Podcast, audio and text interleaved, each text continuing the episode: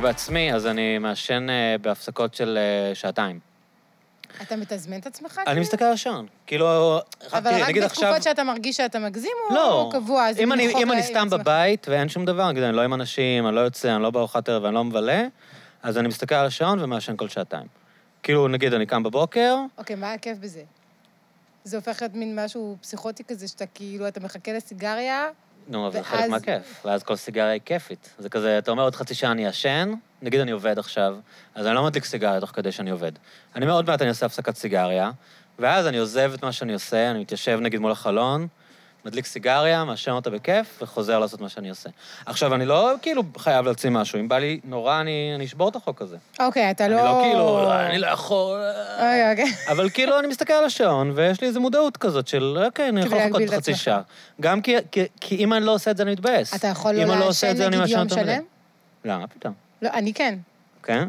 אני בסופי שבוע, יום שלם? אני בסופי שבוע למשל, שישי שבת, כאילו, זה, אני... מה זה לא- יכול? פיזית אני יכול. אם אני עכשיו צריך לטוס, נגיד, ואת יודעת, עם כל ההחלפות Mm. וזה, זה יצא, אני עושה את זה בלי אצלי בעיה. זה לא מתוכנן, אני בסופי שבוע בקושי נוגעת, כאילו, כמעט ולא. אשכרה. כי זה קשור ואז הוא לעבודה. אצלך? לא. אני לא מעשנת ליד הילדים, או מעט מאוד. זאת אומרת, אני לא... בטח לא בבית, לא כשאני איתם בגנים וכאלה. מעט מאוד במהלך היום, אני מתחילה מאוחר. נגיד עכשיו, אני חושבת שזו הסיגריה הראשונה שלי, שזה זה באמת מדהים. מאוחר. לא, אם- אם הייתי ככה, זה היה ממש מדהים. אבל אז, כאילו... אבל אין לך ימים שאת מעשנת פתאום 15 סיגריות, נגיד. hmm, בטח שכן. כשאת יוצאת לבלות, נגיד, או עם חברים, לא, שותים יין? אני יכולה גם לשבת במרפסת. אז אין שום כאילו, חוקיות, כאילו? לא. זה מגניב. אני, קשה לי מאוד להעביר, נגיד, אה, חמש שעות בלי לעשן, קשה לי. נגיד, אני הרבה פעמים אצא מהבית בלי סיגריות, בכוונה, כזה, כן. כאילו, כדי טיפה להפחית, אבל אז אחרי כמה שעות אני כבר מת לחזור הביתה לעשן. אצלי זה תלוי מתי אני מתחילה במהלך היום. Mm. כשאני מתחילה, אני מתחילה. אבל אני יכולה לא להתחיל. אז פעם לא הייתי להתניע. מצליח, נגיד, לא לעשן עד אחרי ארוחת צהריים, אבל זה הולך ומתדרג. תשמעי, גם עכשיו אני נורא משועמם. צריכה להבין שכאילו, יש לי מלא זמן כן, אה? פנוי, אז כאילו הסיגריה זה משהו שאני עושה. אבל רגע, אם כאילו מכניס החלק של מכניס ה... לי עוד עיסוק, כאילו. אם החלק של העישון נכנס לפודקאסט, אנחנו חייבים להגיד שלא קיבלנו על זה שום חסות, נכון. ושאנחנו לא מעודדים עישון. נכון. באמת שלא. לא, זה לא טוב לא. לעשן, אל תתחילו. בדיוק. אני, אבא שלי כל הזמן אמר לי, אני הייתי מהמפגרים שחושבים שהם לא יתמכרו. כי הרבה שנים הייתי יכול לעשן, כאילו, נגיד, אה, מדי פעם סיגריות עם החבר'ה, ואבא שלי כל הזמן היה אומר לי, והוא מעשן די כבד, הוא היה אומר, אתה תתמכר, ואמרתי לו, לא, אבא, אתה לא מבין, אני לא אתמכר, אני כאילו... אני חזק יותר. הייתי בטוח שאני בן אדם מיוחד, כאילו... אני חזק. אתה בן אדם אני לא- מיוחד אולי, אבל לא לא בזה. בזה. לא, לא, אני חושב שאף אחד לא כמעט מיוחד אף בזה. אחד, אף אחד. אז... דבר. אבל האמת שאם אני מצליח אה, לעשן בכמויות שאני מעשן, אה, שהן לא מוגזמות לדעתי, אז אני בסך הכל בסדר, כאילו. סך הכל זה די נורא, כן? זה משפיע על אור הפנים, על הריח, על השיער, על השיניים. זה מזקן. אני, אני אבל כל אחד והווייס שלו, נכון? כל, כל המודלים שלי בחיים עישנו סיגריות, את מבינה? זה היה נראה לי, נראה לי, נראה לי מוזר, גם כשהתבגרתי, לחשוב על עצמי כבן אדם שלא מעשן. אז אצלי גם אבא שלי. הוא מעשן כבד, וכשהייתי קטנה, הריח של הבית, זה נשמע נורא, אבל זה טבק קר על Mm, הידיים שלו. mm. זה- זה ה- זה הריח. ש... כן. כאילו, זה, זה מעול בריח שלו כמובן, אבל זה, זה, זה ריח ביתי מבחינתי. היה מין מחשבה כזאת שכאילו, אם אבא שלך מעשן אז אתה לא מעשן, אבל אצלי זה לא. ההפך, כאילו. להפך, ואני חייבת להגיד כן. שזה מאוד מדאיג אותי ביחס לילדים שלי. כי הם רואים אותי מעשנת, אז אין, זה, זה ישפיע עליהם, זה... אין מה לעשות. קשה לחזות, יש הרבה אנשים שההורים שלהם מעשנים והם לא, נכון, זה... נקווה שזה שהם יהיו מחמאה, אם הם כאלה. ירצו להיות כמוך, אז כנראה הצלחת, מקסימום המחיר של זה זה שהם יעשנו. לא, אני מעדיפה בדברים אחרים.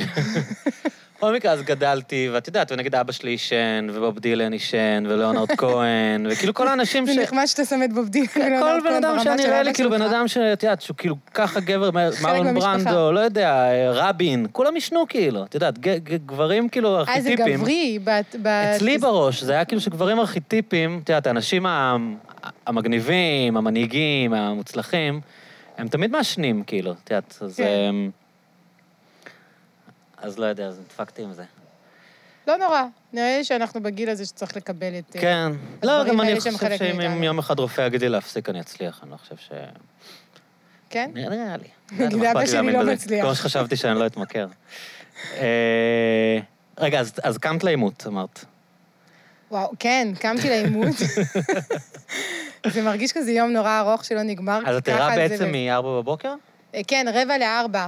אני שמתי שעון רבע שעה לפני, כאילו שייקח לי רבע שעה לעבור מהמיטה לספה, כן? Mm. גם לא. כמה דקות להתאושש כזה. שטויות. כאילו, לא, את לא, כאילו, אוקיי. וזה, לא עשיתי קפה, לא רציתי להעיר אף אחד בבית, אחרי זה הלכתי לראות את זה על המחשב עם אוזניות, כדי באמת לא להעיר אף אחד בבית. תנאים נוראים. אה, ואחרי חצי שעה אני רציתי לכבות את התאונת דרכים הזאת. זה פשוט היה... זה הפך להיות פשוט משעמם מהר מאוד. כי... אבל זה לא בדיוק מה שחשבת שיקרה? לא. מה חשבת שיקרה? אה, האמת היא שאני אני לא, לא כל כך... אני לא חשבתי שביידן הולך להתמוטט, כמו שכולם אומרים. רציתי אממ. לראות אם יש לטראמפ... אני כתבתי לך, אני אספר, שאמרתי שמעניין אותי לראות רק כדי לראות אם ביידן מתרסק. כן, שזה הנרטיב של אה, טראמפ. טראמפ בעצם, כן. ואני אני כמעט נפלתי בו, זאת אומרת, אני נפלתי בו, במהלך הצפייה צייצתי, ממש לא אה, בלוג שאפשר היה להבין ממנו משהו אה, קוהרנטי, אבל אה, באחד הציוצים שלי כתבתי שלמה ביידן לא מסוגל לעשות אה, את המשפט הראשון שלו, הוא תמיד מגמגם בו. נכון. ואז מישהו העיר, העיר לי ש... והזכיר לי משהו שידעתי ושכחתי, שביידן מגמגם. הוא היה מגמגם. Mm. והוא גם דיבר על... אבל על... יש וידאוים כאלה שרואים אותו מלפני 20 שנה שהוא הרבה יותר חד.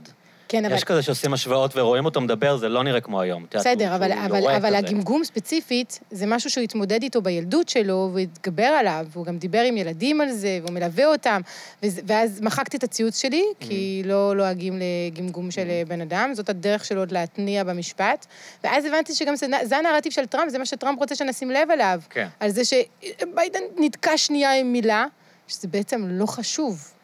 את חושבת אבל- שאין לו בעיות קוגניטיביות? את לא מקבלת בכלל שיש לו... אני- עזבי, אני לא- אני לא אומר שהוא אני לא... לא יודעת, אבל בוא נגיד זה ככה, הוא לא היה טוב. הוא לא היה טוב. הוא לא היה טוב. אבל הוא לא יכול להיות טוב, זה מה שאני אבל אומר. זה, אני לא יודעת אם הוא לא אני יכול חושב להיות טוב. שיחסית למה שציפיתי, הוא יחסית כן היה טוב, כאילו חשבתי שהוא יותר גרוע. למה? כי אתה נופל בנרטיב של אבל טראמפ. זה לא הנרטיב של טראמפ, זה נרטיב. של... אני רואה אותו, תשמעי, יש לו, יש לו וידאוים שהם cringe, כאילו, שהבן אדם באמת שוכח מה הוא רצה להגיד באמצע המשפט. יש, את מכירה את הוידאו הזה שהוא אומר, אמ, שהוא רוצה להגיד, כאילו, All men were created uh, equal under God, והוא שוכח את המילה God, הוא אומר, All men were created equal by, you know, the thing, כאילו, כל מיני קטעים כאלה שאתה אומר, לא זוכרת וואו, את זה." כאילו, בן אדם, אני ממש לא מצליח לזכור מילים. זה- ברור שאגב, אם הוא היה נגיד אה, מול מועמד אחר שהוא לא טראמפ, היית אומר, איך אתה יודע שהוא לא טוב, אגב, ביידן? כי מהר מאוד אתה מבין בעימות שהוא מדבר תוכן, וטראמפ לא. אבל אתה לא זוכר מילה ממה שביידן אומר כמעט בתוכן שלו. כן. זאת אומרת, מה הוא אמר עכשיו על אה, אה, רפורמת הבריאות, או על איכות הסביבה, אני לא זוכרת, Mhm. והקשבתי לכל מילה. אה, ו- וזה, וזה אומר לך כמה הוא לא טוב. שהוא לא מעביר את המסרים בצורה חדה, כן, כאילו... שהוא ו- משעמם, שהוא לא אבל אני סוחף, חושב ש... למרות שהוא כן הסתכל ישר למצלמה. לי, לי זה הרגיש קצת כאילו הייתה להם אסטרטגיה שהוא ישעמם. כאילו, כאילו שה... אז אתה אומר שהוא כן מסוגל למשהו אחר. אני חושב ש... אני לא יודע, יכול להיות שהם עבדו עם מה שיש, את יודעת, כאילו שאולי הוא לא מסוגל והם ידעו שהוא לא מסוגל, אבל בתחושה שלי, כאילו, אם הוא הצליח לעמוד בזה, כי, כי הרי הוא מוביל בסקרים כבר הרבה זמן, אבל מה זה לעמוד? זה לא להתמוטט ולא כן, להתעלף כן, ולא לא- ללכת יהיה- ולבכות באמצע? שלא יהיה איזה clip bites כאלה שלא עושה ממש, את יודעת, פדיחה רצינית, כמו, כמו הקליפים האלה שרצים, אבל- שהוא לא באמת מראה משהו ש... שיוכלו אחרי זה לחגוג עליו ולהגיד שהוא דמנטי. אם הוא פשוט עומד שם ומעביר את השעה וחצי הזאת, סבבה? את יודעת, אז, אז, זה אז מבחינתו בדיוק- הוא הצליח, כי אני חושב שהעימות הזה לא שינה כלום לשום כיוון. לא, אבל עימותים. מזמן לא משנים שום דבר. זה בדיוק העניין. נכון. עימותים מזמן, הם אמורים בעצם לפנות לקהל של הבוחרים שעדיין מתלבט ולא הכריע ולא החליט עדיין למי הוא רוצה להצביע, אבל סקרים אומרים כבר מזמן, סקרים שעושים אחרי העימות הראשון ואחרי כן. העימות השני, ואז משקללים ככה, כבר מראים שזה לא באמת משפיע על דעת הקהל. ו... ואז למה עושים את זה? מין tradition כן, כזה. מין טרדישן, ויכול להיות שיש עדיין את התקווה שזה כן יעשה משהו, אבל... ש- ושהקהל רוצה, זה, הרבה אנשים צפו בזה, אבל... ביידן הוא גם מיומן, הוא לא, אנשים חשבו שוואו, כן, הוא היה. במיליון עימותים, הוא רץ כן. לנשיאות, הוא היה בעימותים גם של אין סגני לו נשיא. שום בעיה להיכנס באנשים, הוא פחות אוהב להיכנס בדמוקרטים, אבל אין לו שום בעיה להיכנס ברפובליקנים, זאת אומרת, וראינו, כשטראמפ קצת עלה לו על העצבים, הוא ידע לענות לו, נג- נגיד לגבי הבן שלו, הוא ידע טוב כן. מאוד לענות לו. והייתה לו אסטרטגיה של להסתכל לקהל, לדבר ישר למצלמה, לפנות לבוחרים, להעביר את המסרים, עוד פעם, הוא משעמם, זה לא נראה לי נחת. וטראמפ, טראמפ עשה טראמפ, אבל, אבל בעיניי זה נורא.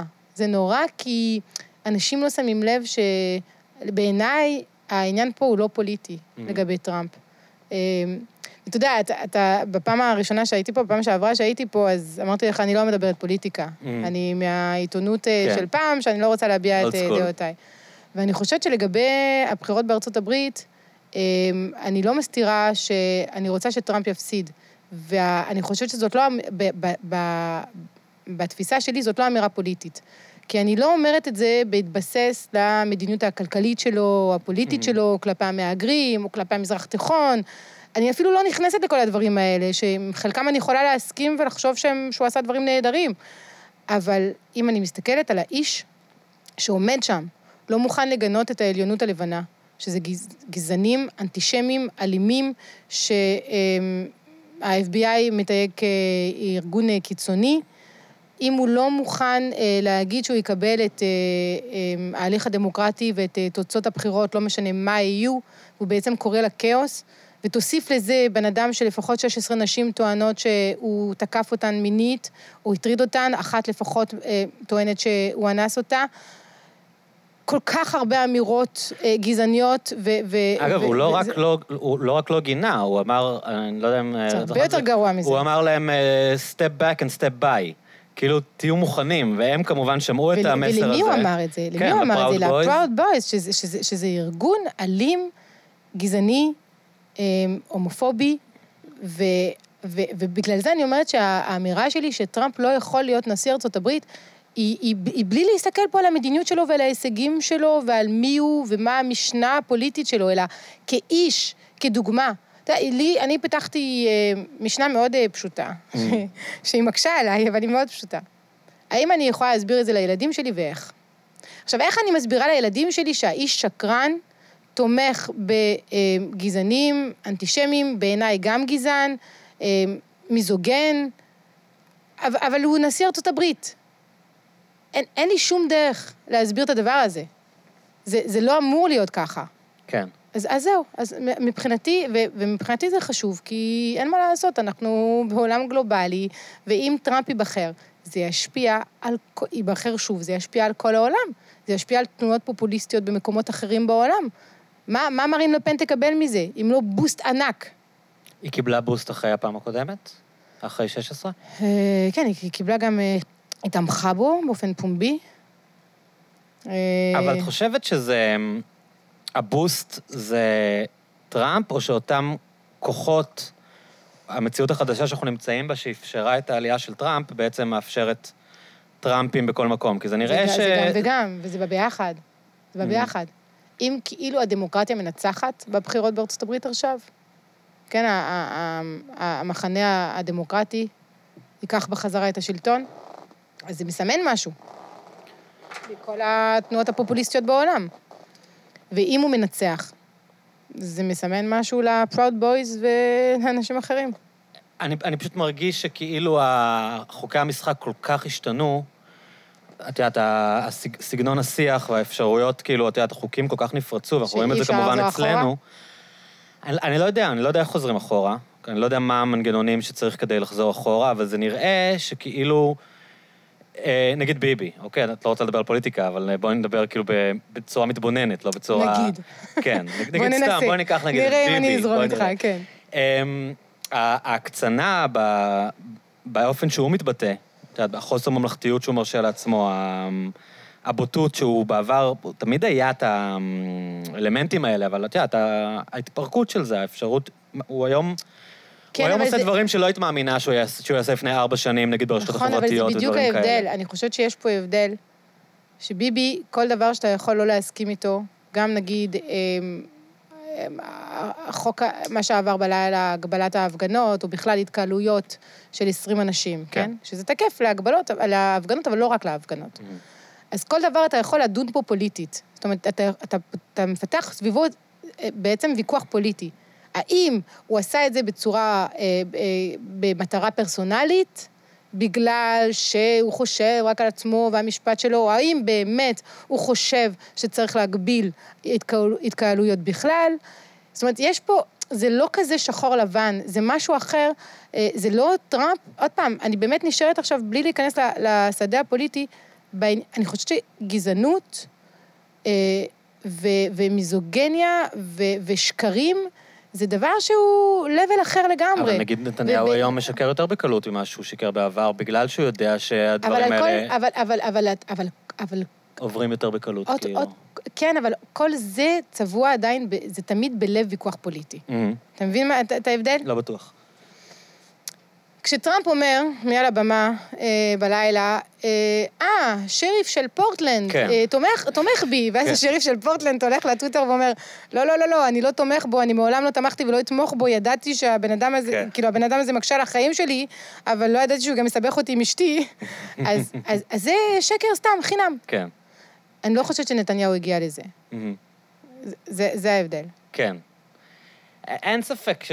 שהוא דמות. אני, אני נגיד, אנשים כאילו, אני, אני מרגיש שהכל כבר מתנהל כזה בצורה אוטומטית של... אה, קצת כמו כזה אלגוריתם ש... שאנחנו יודעים כבר מה יצא, כאילו כשנכניס, את יודעת, יש פלט וקלט. כי נגיד, ה- את יודעת, כמובן שהתקשורת הממוסדת מאוד הזדעזעה מאיך שטראמפ התנהג בדיבייט וכאלה. אני, אני לא, לא ציפיתי ממנו לרגע נכון? להתנהג אחרת. נכון. כאילו, זה היה לי ממש ברור שהוא התנהג כמו שהוא התנהג. מסכימה איתך.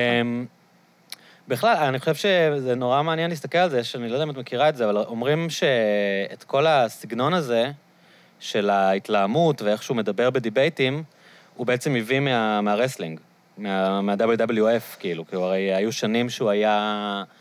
שהוא היה שם הרי, הוא היה שחקן בתוך העולם הזה של, ה, של ההיאבקות המב- מה הוא היה. סוכן? אני לא מכירה את את זה. יודעת, יש שם מין תסריטים מאוד מופרכים כאלה, עם כל מיני אה, דמויות, ואת מכירה קצת את העולם הזה כן. של WWF? אז היה, היה כמה עונות של, ה-WWE, שהוא היה דמות. כן, הוא היה שם, הוא רצה לקנות את הליגה, בנו איזו עלילה אוקיי. שקשורה לדונלד טראמפ, שכוללה, יש וידאוים שלו כזה, נותן מכות לווינס מקמיין, הבעלים של הליגה, אבל כל ה vibe הזה של איך שמדברים שם, את יודעת, של ההתלהמות הזאת והקללות האלה והאיומים האלה, זה נראה שזה ממש לקוח משם. את יודעת, אם את לוקחת אה, קליפס כאילו של, שלא מדבר, ואת שמה את זה מול איך שמדברים ב wrestling, זה נראה ממש אחד לאחד, כאילו. וואלה, ה- לא, אני לא הכרתי את זה. הסטייל הזה, ו, וזה ממש, את מסתכלת על זה, זה לא נראה כמו דיבייט. כלומר, לא. אם, אם את חושבת איך דיבייטים נראו לא, עד זה לא היה 2016... דיבייט לגמרי, זה לא היה דיבייט. לא היה, לא, לא היה שם אה, תוכן ו- ו- וחילופי רעיונות. זה פשוט לא היה דיבייט. ובאמת, אה, מה שאמרת שזה לא משפיע, אני, אני חושב ש, שהאנשים שמתלבטים, הם מלכתחילה לא כך רואים את זה. כלומר, מי, ש, מי שרואה את זה, זה האנשים ש, שמתעניינים בפוליטיקה, ובדרך כלל אלה אנשים שכבר יש להם אני דעה. גם חושבת, אני מסכימה איתך. אני מסכימה איתך, אני גם חושבת שזה באמת לא משפיע בסוף, ואף אחד, אף אחד לא... התומכים של טראמפ לא הזדעזעו מה, מההתנהגות שלו, מהדיבור שלו, התומכים של ביידן לא הופתעו מטראמפ, הזדעזעו ממנו באופן צפוי, ולא התאכזבו מביידן, זאת אומרת, זה... מין שואו זה היה, כזה. כן, זה היה לגמרי שואו. בגלל זה זה היה משעמם מהר מאוד. אבל נשארתי לראות את הכל. ולא הצלחתי ללכת לישון אחרי זה. כן, יש איזה fear of missing out כזה, כאילו, יש איזה אירוע. לא, העניין הוא שאחרי זה, מה, מה שאני... מאז שנפגשנו, אז דברים השתנו בחיים ה, אה, המקצועיים שלי. אני עובדת אה, עכשיו בתוכנית של אה, גיא זוהר מהצד השני. כן. אני חלק מצוות הכותבים, בנוסף לזה שאני מגישה מדי פעם פינה שלי. אז פשוט ידעתי שאני אראה את הדיבייט, אז נשארתי להיות ערה לכתוב אחרי זה אייטם על fact checks. מהמם. וזה היה מדהים לראות, היו כל כך הרבה טענות שהם יש היו... טעם בכלל? זה לא קצת מגוחך כאילו בימינו להמשיך לעשות fact checking לטראמפ, שאתה יודע שהוא משקר? אני חושבת שזה הדבר שאנחנו חייבים לעשות כל פעם. אבל אם אנחנו יודעים שהוא משקר, הרי עשו את זה, כל הקמפיין שלו ב-2016, כל הזמן הראו כמה שקרים יש לו, וזה זה לא שינה כלום. צריך לעשות את זה על כל פוליטיקאי, בארץ, בעולם, כל פעם. זה בדיוק מה שצריך לעשות. נתונים, אה, טענות, זה מה ש... זה בדיוק מה ש... כמו שאמרת מקודם, יש מין כזה, כל אחד מפוזיציה, מהמם. אתה כבר יודע בדיוק מי שעומד מולך, מה הוא יגיד, על מה ועל איזה אה, סוגיה, והוא יזרוק לך את הטיעונים שלו אבל את הקנויים. חושבת שנגיד למצביעים, אני סורי שאני מחזיר אותך לישראל, כאילו, המצביעים של נתניהו, אם מראים להם שביבי שיקר לגבי משהו, את חושבת שהם אומרים, וואו, הוא שיקר? כי את חושבת שזה מעניין אותם? שזה משהו שכאילו הם יגידו, אה, אשכרה, הם צודקים, כן, הוא אני באמת חושבת משקר, שחלק כן. כמו שאתה מראה את אה, יאיר לפיד אה, ממציא אה, טענות, או גנץ אומר דברים שלא קשורים למציאות, או אנשי משרד הבריאות שלא קוהרנטיים עם נתונים שהם נותנים לגבי הקורונה, אלה דברים נורא נורא, נורא חשוב. זה מה שיש היום, זאת אומרת, זה גם, אני חושבת שזה התפקיד של אבל יש בן אדם העיתונות. שלא יודע שטראמפ שקרן, או שלא יודע שנתניהו שקרן, כאילו... יש זה לא לדעת, איזה משהו ויש שאתה חושף אותו, כאילו. יש לדעת שהוא שקרן, ויש, או, בסדר, הוא שקרן, אבל מה הוא כבר אמר? מהמם. ואז אתה עושה אחד פלוס אחד פלוס אחד פלוס אחד, ואתה פשוט מפרק טענות מפרק, ספציפיות, ואתה כאילו. מציג את הדברים, אז Mm. אתה מתחיל, אני חושבת שזה כן, כן. כי זה יכול לפרק גם טיעונים, כי כאילו, ברור. אם יש... אה, זאת אומרת, זה לא עצם זה אגב, של גם להראות שהבן שביידן אדם משקר שיקר. זה חשוב. ביידן גם שיקר, זאת אומרת, הוא גם, הוא... אני לא יודעת אם הוא שיקר או שהוא טעה, בצורה מובהקת. היו לו אתמול? ש- כן, היו לו שתי אמירות פשוט לא נכונות. מה? אחת מהן הייתה על הגירעון של ארצות הברית מול סין, הוא אמר שטראמפ הגיע, אה, הוביל בעצם את אה, ארצות הברית לגירעון מול סין אה, אה, הכי עמוק או הכי גדול שהיה, זה לא נכון, זה הגירעון הכי קטן כרגע מאז 2003. Mm. הוא גם דיבר על הגירעון מול מקסיקו, שם הוא צדק. והדבר השני שהוא אמר, זה גם היה בנושא כלכלה, הוא אמר, אנחנו, אני ואובמה, אישרנו כלכלה בפריחה לטראמפ, והוא הוביל אותה למיתון. וזה גם לא נכון. זאת אומרת, הם הביאו איזו כלכלה ב-2016 כשהתמיכה הייתה ב-2 אחוזים, טראמפ, אה, הצמיחה בשלוש שנים הראשונות שלו הייתה ב-2.5 אחוזים, ועכשיו יש מיתון בארצות הברית, אבל לה, להגיד שטראמפ גרם לו, כן. ולא להסתכל על זה שיש מגפה עולמית, שבערך גורמת למיתון בכל העולם, זה פשוט לא נכון. זה מרגיש שכל הפורמט הזה הוא פשוט מגוחך, כאילו. לא, שאנשים- בגלל זה לא, זה אני אומר, חשוב. הדיבייט עצמו. הדיבייט אה, עצמו, כאילו, שאנשים סתם, הם סתם אומרים דברים. זה לא שבאמת יש כאן אגב, דיון לגבי בסדר, משהו. הפאקט צ'קט הוא, דבר שצריך לעשות תמיד, Mm. לא, לא רק בדיבייטים, כן? אני חושבת שכל פעם שיש איזה נאום, צריך, שמישהו יבדוק שם. יש, אגב, בארצות הברית, נגיד, במערכות של אה, CNN וניו יורק טיימס, וגם בצרפת, וגם בכל העולם כמעט אין מערכות, בסוכנויות ידיעות, AP, AFP, שאין שם איזה דסק, שזה מה שהוא עושה. מה, מה שאני כאילו בעצם אומר, בערך מכוון אליו, זה שהם... יש את ה fact check האלה, הרי ה fact check האלה הם היו אמורים להיות גם ב- מסורתית, גם איזשהו אלמנט הרתעתי. כלומר, הבן אדם, הפוליטיקאים לא היו לא... משפיע על טראמפ. ה- ה- הפוליטיקאי לא היה משקר, כי הוא ידע שאחרי זה יבדקו אותו וידעו אם הוא אמר, ונראה שהיום זה לא מעניין. אבל כאילו, פה הם- זה הם גם היה, משקרים- אבל, אבל פה הם זה לא גם... משקרים פחות אבל בגלל הפקט פה זה צ'ק. גם היה הכישלון של אה, קריס וואלאס. מהמם. אתה יודע, טראמפ... קריס וואלאס שהנחה את הדיבייט. כן, שהנחה את הדיבייט. חלק גדול מהדברים שטראמפ אמר, השקרים, הם, הם לא שקרים שהוא משמיע בפעם הראשונה. Mhm. קריס וואלאס היה יכול והיה צריך לעצור אותו ולהגיד לו, זה לא נכון, זה לא נכון. גם ביידן היה יכול לעשות את זה, זה לא נכון. זה לא הגיע לשם בכלל. בכלל, קריס וואלאס בעיניי היה פשוט כשל בתפקיד שלו. לקח לו שעה ורבע להגיד לטראמפ, אדוני הנשיא, יש פה חוקים שאתה והצוות שלך הסכמתם להם, ואתה חייב לכבד אותם. של זמן דיבור וכאלה. זאת אומרת, לקח לו שעה ורבע. אבל וכשטראמפ מדבר על, סליחה, ל-Proud Boys, אה, קריס וואלאס היה צריך להגיד לו באותו רגע, רגע, מי אלה? מה אמרת להם כרגע? מה, מה זה אומר stand by? מה, מה הסיסמה הזאת? הוא, הוא צריך היה פה לעשות את התפקיד שלו.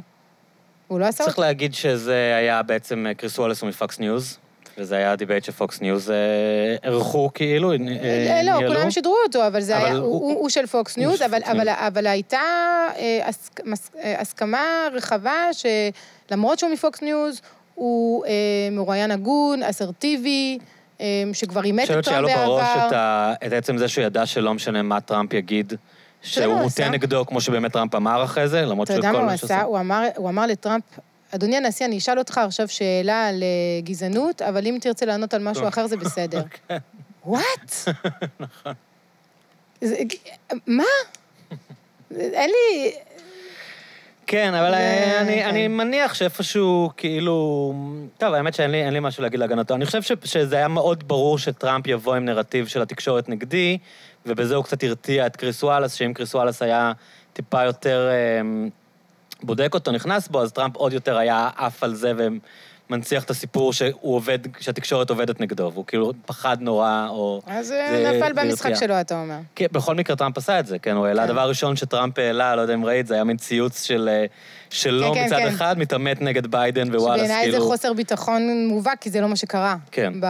באמצע, כן. כן, אבל עוד פעם, זה מצד אחד, כל הדברים אצלו, הם מצד אחד נראים חוסר ביטחון, מצד שני הם כן עובדים על הקהל שלו. זה כן, נכון, זה כן אה, זה כן מסרים ה base, שנקלטים, בטח, ו... נכון, נכון. זה לגמרי עובד על ה base שלו, לגמרי. אה, טוב, בוא- בוא בוא נעזוב את טראמפ. זהו, חשבתי זה ש- נושא... את, הרי אני אני אספר, אני רואה את התוכנית שלך בערוץ כנסת, את אה, משחק חוץ. זה אתה? זה אני. כן, זה. לגמרי אני. אז אז אתם כבר שניים לפחות. אה, ו- וזה נורא מרענן לראות, אה, קודם כל להבין כמה חדשות עולמיות לא מסוכרות כן. בכלל. כאילו נכון. דברים קורים, דברים שלפעמים גם יש להם חשיבות גיאופוליטית לישראל, כאילו, לגמרי. שאתה בכלל לא, לא נתקל בהם. בתקשורת. אתה יודע, אתה פותח חדשות, אפילו בכאן, אתה לא, לא רואה בכלל אזכורים לזה. אם, אם יש פינה של ש- חדשות חוץ, היא תמיד תדבר על הפוליטיקה האמריקאית כמעט, לא, אלא אם כן יהיה איזה... אז אני חייבת להגיד שבכאן יש לך דווקא... לא, אה, אני, בגלל מאוד מעריך את האנשים שם, אגב, כן, אבל לא, אני אבל לא רואה דווקא- במהדורה המרכזית, כאילו, סיקור של תראה, הדברים מהדורה האלה. מרכזית זה מקום שהוא מוגבל זמן ומקום, יש אה, מהדורה של שעה ורבע, שעה וחצי, וצריכים להיכנס אליה את כל מה שמעניין את הישראלים, שזה כמובן כרגע הקורונה, הכלכלה ו- ו- וכ- וכאלה. אבל יש לך שם גם בתוכניות הלילה של רומי נוימרק, ובערב ערב אצל מואב ורדי, יש לך שם אה, גם נושאים אחרים שהם נוגעים בהם, יואב זאבי תמיד... יואב זהבי הוא חבר הכי טוב של אילון, את יודעת? אה, כן? לא, לא ידעתי. כן, אנחנו מנסים להביא אותו אותו. לפודקאסט, אנחנו נביא אותו בקרוב. תביאו אותו, יואב זהבי הוא תמיד מביא כאלה סיפורים שאתה לא שומע עליהם, נכון. ואני מאוד אוהבת את זה. אמ, ואצלי ב- ב- בתוכנית שלי, משחק חוץ בערוץ כנסת, זו באמת אה, זכות. יש לי פלטפורמה של חצי שעה שבועית, שאני יכולה לעשות בה מה שאני רוצה, זאת אומרת, חדשות חוץ אה, בפורמט מגזיני, וזה מאפשר לי באמת לגעת ב... אני לא, נוג... אני, לא... אני לא אקטואלית. אני לא צריכה לדווח היום על משהו שקרה אתמול. אגב, אני לא מקליטה תמיד ביום השידור, מהמם. שזה מקשה, כי אני צריכה לחשוב על משהו שיהיה עדיין אקטואלי, אבל זה גם מאפשר לי הרבה יותר חופש, ולחפש דברים בדיוק כאלה, כאלה שהם לא היו עכשיו במהדורה המרכזית. ואם כן, לחשוב על זווית. למשל, אם אנחנו מדברים על אה, הסכם הנורמליזציה עם אה, איחוד האמירויות, אז לחשוב על מה, מה הזווית. ואז הזווית שאני ניסיתי לעשות בפעם שעברה זה, אוקיי, איך זה משנה את יחסי הכוח, אם בכלל, בין מדינות המפרץ. מהמם. אה, לשאול את השאלות האלה. או אה, תמיד לנסות לדבר על אה, אה, מדינות שפחות מגיעות ככה למיינסטרים, יבשת אפריקה, הודו, אבל לא במונחים של אונס קבוצתי, או אך כן, ורק... לא סיפורים אה, סנסציוניים, כן, כאילו כן. דברים שהם באמת... חברתיים, לפתוח קצת. הקושי הוא למצוא את האנשים הנכונים. יש הרבה אנשים מאוד מאוד אה, אה, טובים, מיומנים בארץ, אני כמובן, נורא אוהב את אבל ה... אני אגיד- אני אגיד לך למה, אחת הסיבות שאני אוהב את התוכנית שלך. זה... למה? כי מעבר אלייך, האורחים שלך, אני מרגיש... מה- שאני לא אוהב כל כך כשאני רואה טלוויזיה, זה שאתה מרגיש שהרבה פעמים המרואיינים, או המומחים, so called, הם יותר מגיעים אה, על סמך הטלוויזיוניות שלהם, מאשר על סמך הבקיאות הספציפית שלהם בנושא. כלומר, יש אנשים שכבר יודעים בטלוויזיה שהוא טוב, תפתח את המצלמה, הוא ידבר ברצוף, הוא כריזמטי, אחלה, ואז את יודעת, זה מין כאלה, את רואה את אותם פרצופים נכון. תמיד. ואת מביאה אנשים, בגלל שזו תוכנית נישתית, את יכולה להביא אה, מומחה או מומחית, נגיד, אה, אקדמאית, שהיא לאו. דווקא הבן אדם אה, הכי כריזמטי או הכי, את יודעת, אה, מהוקצע בהופעה טלוויזיונית, אבל היא ממש יודעת על מה היא מדברת. אז, אז זה מה שאני ויש סבלנות כן. לתת, לתת לאנשים באמת לדבר, זה קצת יותר מזכיר אז- פודקאסטים במובן הזה. קודם כל, זה, זה באמת דבר שלא קיים בטלוויזיה המסחרית, כי אין לנו פרסומות, אנחנו לא חייבים עכשיו להכניס קטעים כדי לגרד את, ה, אה, כדי, כדי לגרד את הצופה ו, ואת החוש הוויזואלי שלו, שזה דברים שלא היו עובדים בטלוויזיה Mhm. המסחרית, שאפשר לדבר עכשיו שמונה דקות, עשר דקות על נושא אחד, שיחה אחד על אחד עם בן אדם, שבאמת צולל עכשיו למדיניות של אה, מקום במזרח הים התיכון. כן. כן? ו...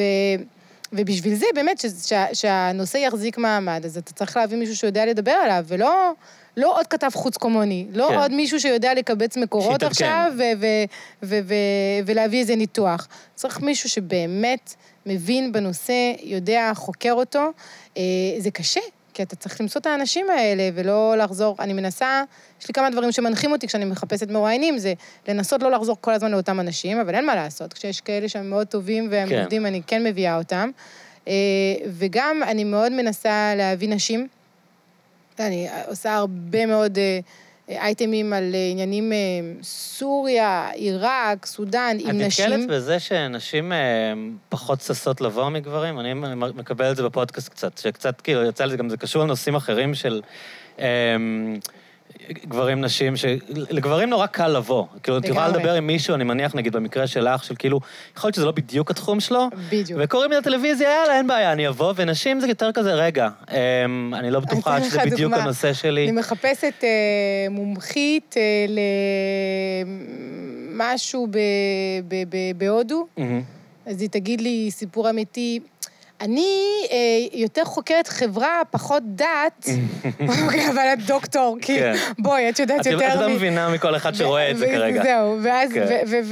ואת יודעת, גם כן. אם את לא חוקרת ספציפית את האזור הזה או את הסוגיה הזאת, את יודעת לדבר עליה מספיק לשמונה דקות האלה. וגם בצורה מאוד כן. מלומדת, ואת לא- זאת זאת לא רמאות. ואז אני אתקשר לגבר, אה, לראיין אותו על אה, סוריה, והוא יגיד לי, כן, התחום שלי הוא לבנון, אבל סבבה, אני באה. אז, אה, אז כן, אז אה, יש את הדבר הזה. אגב, גם אני הייתי כזאת פעם. Mhm. זאת אומרת... אה, מה, יותר מהוססת? יותר מהוססת אה, במובן של, אוקיי, רגע, אני, אני, האם אני, זה בדיוק התחום שלי, אני יודעת לדבר על זה? אז פיתחתי אצלי אה, דבר שהוא אה, לפעמים אה, מאוד אה, מלחיץ. אני אומרת, כן. מהמם. אני כאילו... תתכונני הת- כבר ואת התניתי את תדעי עצמי, כמובן שאם זה ממש לא כן. תחום הסיקור שלי, או הדברים שאני לא יודעת לדבר עליהם, אני לא רוצה לרמות אף אחד, כן? מהמם. אבל אם זה אה, דבר שהוא לא בדיוק אזור הנוחות שלי, אבל זה כן משהו שאני אמורה להיות מסוגלת לדבר עליו, אז אני קודם כל אומרת כן, בלי לחשוב. ואז אני, אשב את? הזמן שאני... לא, בחיים לא. אוקיי. בחיים לא. אני אשב את הזמן שאני צריכה לשבת, ואני אתכונן, ואני אגיע מוכנה, כי אין דבר של גבר יכול לעשות ואישה לא יכולה לעשות, זה ברור. אבל. אה, אבל כן, לא, אבל כן, אני פשוט מדבר על זה, נשים יותר באמת, מהוססות, אני- זה נכון. כמעט, אני, באמת, אני מרגיש את זה גם כשאני מזמין אנשים לפודקאסט. ש... אין לי ספק. אמ, אז באמת, מה, מה הנושאים לדעתך שאת מטפלת בהם בתוכנית שלא מקבלים מספיק כאילו חשיפה ב, בתקשורת המיינסטרימית ש... אני, אני לא יודעת אם זה נושא אחד, אבל תראה, אז אה, חדשות... לא, יש דברים, נגיד, שאת עוקבת אחריהם, אני ראיתי כאילו בעקביות, נגיד, כמו באמת הנושא הזה של מזרח הים התיכון וכל ה... כן. הסכסוך שם, שאני אני בכלל לא הכרתי אותו, ואני חושב שהוא טורקיה מעניין. הגז, וכן, אה, הכוח העולה של טורקיה זה נורא מעניין. אני, אני, אני בעיקרון מנסה, אה, א', לצאת מהזווית הישראלית, מהמם.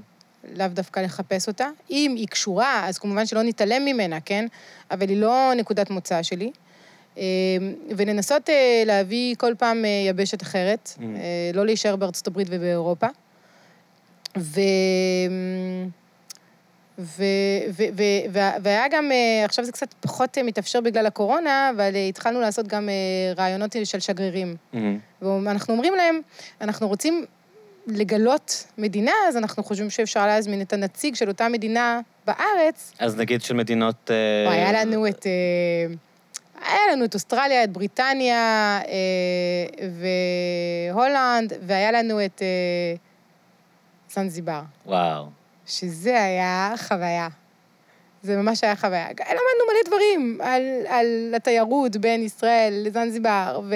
כן, יש שם איזו ישראלית אחת שעשו עליה פעם סרט, שהיא מין איזה מאכרית שם, שהיא ממש כן? חזקה, את זה אני לא מכירה. ושולטת בתיירות המקומית לא שם. מכירה. ומה שאני אוהבת בתוכנית הזאת זה שהרבה פעמים אני נכנסת לנושאים שאני בעצמי לא... בוא, אני לא יודעת את כל מה שקורה בכל העולם, זה שקר של אה, כתבי חוץ, כן? אנחנו יודעים כן, להגיע... מומחים מהר- לענייני הכל. כן, זה אין, קצת- אין זה כזה קצת דבר. פוזיציה משונה, נכון? כאילו... מאוד. זה, זה שנים אני הרגשתי עם זה מאוד לא טוב, של כאילו, ש- אני שמביאים אותך מתחזה. למומחה לענייני הכל. אני, גם, גם בוא, בתחום הזה יש אה, אצלנו בארץ אנשים שהם באמת יודעים הכל, אורן נהרי ונדב אייל, כן. ואז אתה... לא, זה מצחיק, שכאילו, מה המומחיות שלך? העולם. את יודעת, כן. אנשים- לכל מיני אנשים יש מומחיות, והמומחיות של נדב אייל היא העולם. כן, אז כל אחד מהם מתמצא בדבר אחר, אה, אה, קצת אחר, כן? ו- אבל... אבל אה, אה, האנשים האלה, אורן נהרי הוא אנציקלופדיה. כן. אתה יכול עכשיו לעצור אותו ברחוב, לשאול אותו כל דבר על כל דבר, הוא יענה לך. אני לא. מהמם. אבל תן לי כמה דקות להגיע למקומות הנכונים, אני יודעת למצוא את המקורות, והעין שלי יודעת לזהות את הדברים החשובים שם, ואז המוח שלי יודע לחבר עם דברים אחרים ולעשות את הניתוח הנכון, רוב הזמן. אז, ו, ולקח לי זמן אה, להיות שלמה עם זה, לא, לא להרגיש שזאת... אה, לא להרגיש שזאת רמאות, או שאני מתחזה, שזה התפקיד שלי. אה, עכשיו אני גם לא רק בחדשות חוץ, בגלל שבתוכנית אה, עם גיא זוהר אני ממש מתעסקת בחדשות פנים ופוליטיקה וקורונה ונתונים וחוקים בכנסת וכל דבר שאתה רוצה, אה, שזה נחמד מאוד. כן. כי- זה כאילו קצת אה, פובליציסטיקה כזה, כן? את, אה, לא, לא, לא. לאו דווקא. לא, לא, ממש לא. אנחנו... לא, אבל אה, ראיתי אה, טורים שלך שזה ממש אה, דעה כזה. אז הטורים שלי הם דעה, אבל הם בניגוד לאורחים אחרים שהם אורחים חיצוניים, שהם לא חלק מהמערכת, אה, את מדברת על. הכתיבה, לא רק על הפינות. כן, כאילו. אבל, אז אוקיי, אז נדבר על הפינות. אז בפינות, רוב האורחים שלנו, אה, רועי עידן, אה, ברק כהן, אה, גלי גינת, הם אנשים שהם לא עובדים בתוך התוכנית אה, 24/7, הם באים ויש להם את הטורים שלהם. הם בדרך כלל באים עם דעה. מהמם. אני באה אה, עדיין יותר מהכיוון של אה, עובדות ו- ו- ופערים, גם בטורים שלי. זאת אומרת, אה, להציג למשל את, את, את אה, הסכם הנורמליזציה, והטענות על זה שזאת הסחת דעת של נתניהו. כן. אוקיי, אבל, אבל זה ביטוי שאני מכירה. זאת אומרת, כמה פעמים שמעתי כבר, לא משנה מה נתניהו עושה, שזאת הסחת דעת. ואז לנסות להביא את כל הקטעים האלה ולבוא עם אמירה בסוף. אה, האמירה שהייתה כן שלי. אה, שבמקרה הזה, אם, הסחת, אם הסחת הדעת היא הסכם שלום, אז מבחינתי שכל הסחות דעת יהיו כן. הסכם שלום או הסכם נורמליזציה. נכון. אמ, אז, אז אני עדיין אה, לא, זה לא דעה שהיא נטולת אה, עובדות או פערים, מהמם. וביום-יום, בשאר הזמן, כשאני לא מכינה את הטורים שלי, אז אני עובדת ממש אה, בצוות הכותבים, וזה, אתה יודע, אה, לשמוע איזה פוליטיקאי שפשוט אומר משהו שלא קרה או לא נכון, ולאמת אותו עם הדבר הזה, או לשמוע איזה נתון ולבדוק אה, מאיפה הוא בא, והאם הוא בקונטקסט הנכון, ואולי ראית את העניין הזה של אה, ישראל היא מקום ראשון במספר החיובים בעולם. החיוביים, התוצאות החיוביות לבדיקות קורונה, כאילו, כן? לא אחוזים. הייתה, היה, היה לפני איזה שלושה שבועות, היה כזה כל המהדורות אה, פתחו עם הבנתי. זה חולים ש... לנפש, אה, נדבקים לנפש. כן, ל- נדבקים אוקיי. למיליון, בדיוק. למיליון. ישראל הגיעה למקום ראשון במספר הנדבקים אה, למיליון, עברה את ברזיל ומקסיקו וזה. ואז ראינו את זה ואמרנו לעצמנו, רגע, אבל ברזיל לא בודקת. Mhm. מקסיקו לא בודקת, אי אפשר, אפשר להגיד את זה. ופשוט צללנו לתוך הנתונים והגרפים, והתייעצנו עם האנשים הנכונים של אה, אתר מדעת ומכון דוידסון, כדי להבין איזה עוד אה, נתונים חייבים לקחת בחשבון כשרוצים לעשות השוואה עולמית, אם בכלל אפשר לעשות השוואה עולמית. אה, ואז גיא הציג בעצם את, ה, את הטור, ש, את, את האייטם שכתבנו על, על, על איך צריך לקרוא את הנתונים האלה, ולמה זה לא נכון להגיד את הדבר הזה נטול כל אה, הקשר. אה, שזה מאוד... אה, אז מה, אז את חושבת שהמצב שלנו לא כזה גרוע? ביחס לעולם? כרגע הוא לא טוב. לא, אבל אני אומר, בסדר, אנחנו לא מקום ראשון הכי גרועים, אבל לא, אנחנו לא מקום טוב. שלישי כי- הכי גרועים, או תראה, זה- שאנחנו... זה- זה זז נורא מהר. אני חושבת שאתה מסתכל על הקורונה, אתה חייב להסתכל על אה, שיעור התמותה, כן. שכרגע התמותה... שבו עברנו את של- ארצות הברית, לא? היום, ממש כזה. אז אותו דבר, אם אתה מסתכל על אה, מספר התמותה אה, פר יום, פר מיליון, אנחנו במצב מצב מאוד לא טוב. עברנו כבר את ארצות הברית, צרפת, איטליה, ספרד, וואו. אבל אנחנו הרבה מתחת לארגנטינה, פרו אה, ועוד כל מיני כאלה. אבל אם אתה מסתכל על אחוז המתים מסך הנדבקים, אז שם אנחנו עדיין במצב טוב יחסית לעולם. שזה יותר אינדיקציה לשירותי בריאות שלנו בעצם, לא? לזה שהבתי אני חושבת חולים עושים שכן. עבודה טובה, אני חושבת כאילו. שכן, כן. ועל איתור החולים בזמן כדי לטפל בהם. אבל את אה, חושבת אה, שה- שישראל גרועה במיוחד בטיפול בקורונה? או שזה הכל כאילו מלא רעש ואנחנו בסך לא, הכל... אני חושבת שאנחנו במצב לא טוב, כי... אני מודאגת. אמ, אני מודאגת כי אני מודאגת מהכאוס שמנהל את הדבר, או שבעצם לא מנהל את הדבר, ושמושרש לתוך החברה. לא חושבת שצריך ללכת להפחדה, וגם זה טעות שאנחנו אה, רואים אצל הפוליטיקאים שלנו.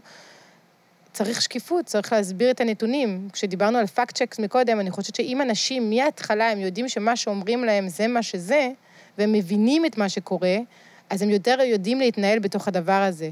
ברגע שאנשים רק חושבים שכל הזמן משקרים להם, אמרתם לנו שהחיוביים זה זה, אבל זה לא באמת ככה, אבל מה זה אומר אחוז החיוביים בתוך סך הבדיקות? רוב האנשים לא מבינים נכון. את זה, אבל הם יכולים להבין את זה אם אתה מסביר להם בצורה פשוטה ובצורה עקבית. אז מה את אומרת, שהתקשורת לא עושה את העבודה שלה? את לא, חושבת? אני חושבת, ש... אני חושבת שקודם כל הפוליטיקאים לא עושים את העבודה שלהם. קודם כל.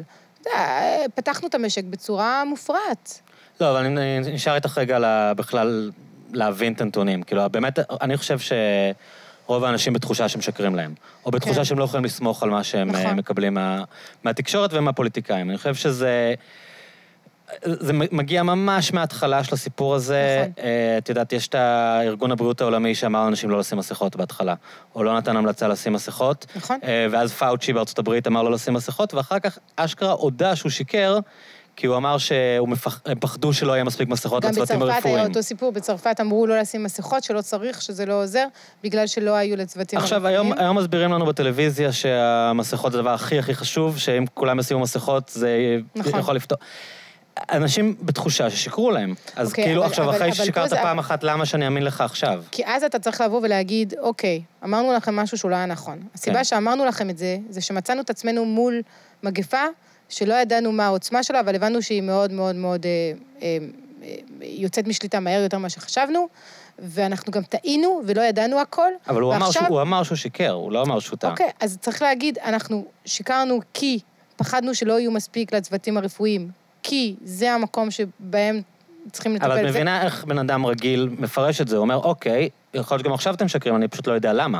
אם שיקרתם אז בגלל צוותים רפואיים, אולי עכשיו אתם משקרים בגלל סיבה אחרת, שאתם עוד חצי שנה תסבירו נכון, לי למה אני למה אתם משקרים. זאת- כאילו, זאת- זאת בעיה מאוד גדולה, אבל- האמינות כאן של ארגון הבריאות לא- העולמי וה- וההמלצות, בכל גם בישראל בהתחלה לא המליצו על לשים מסכות, אגב. נכון, אמרו סדצקי- שאתה לא תדבק, אבל זה לא משנה לך לא, אם אתה סדצקי נדבק. אמרה בהתחלה לא לשים מסכות.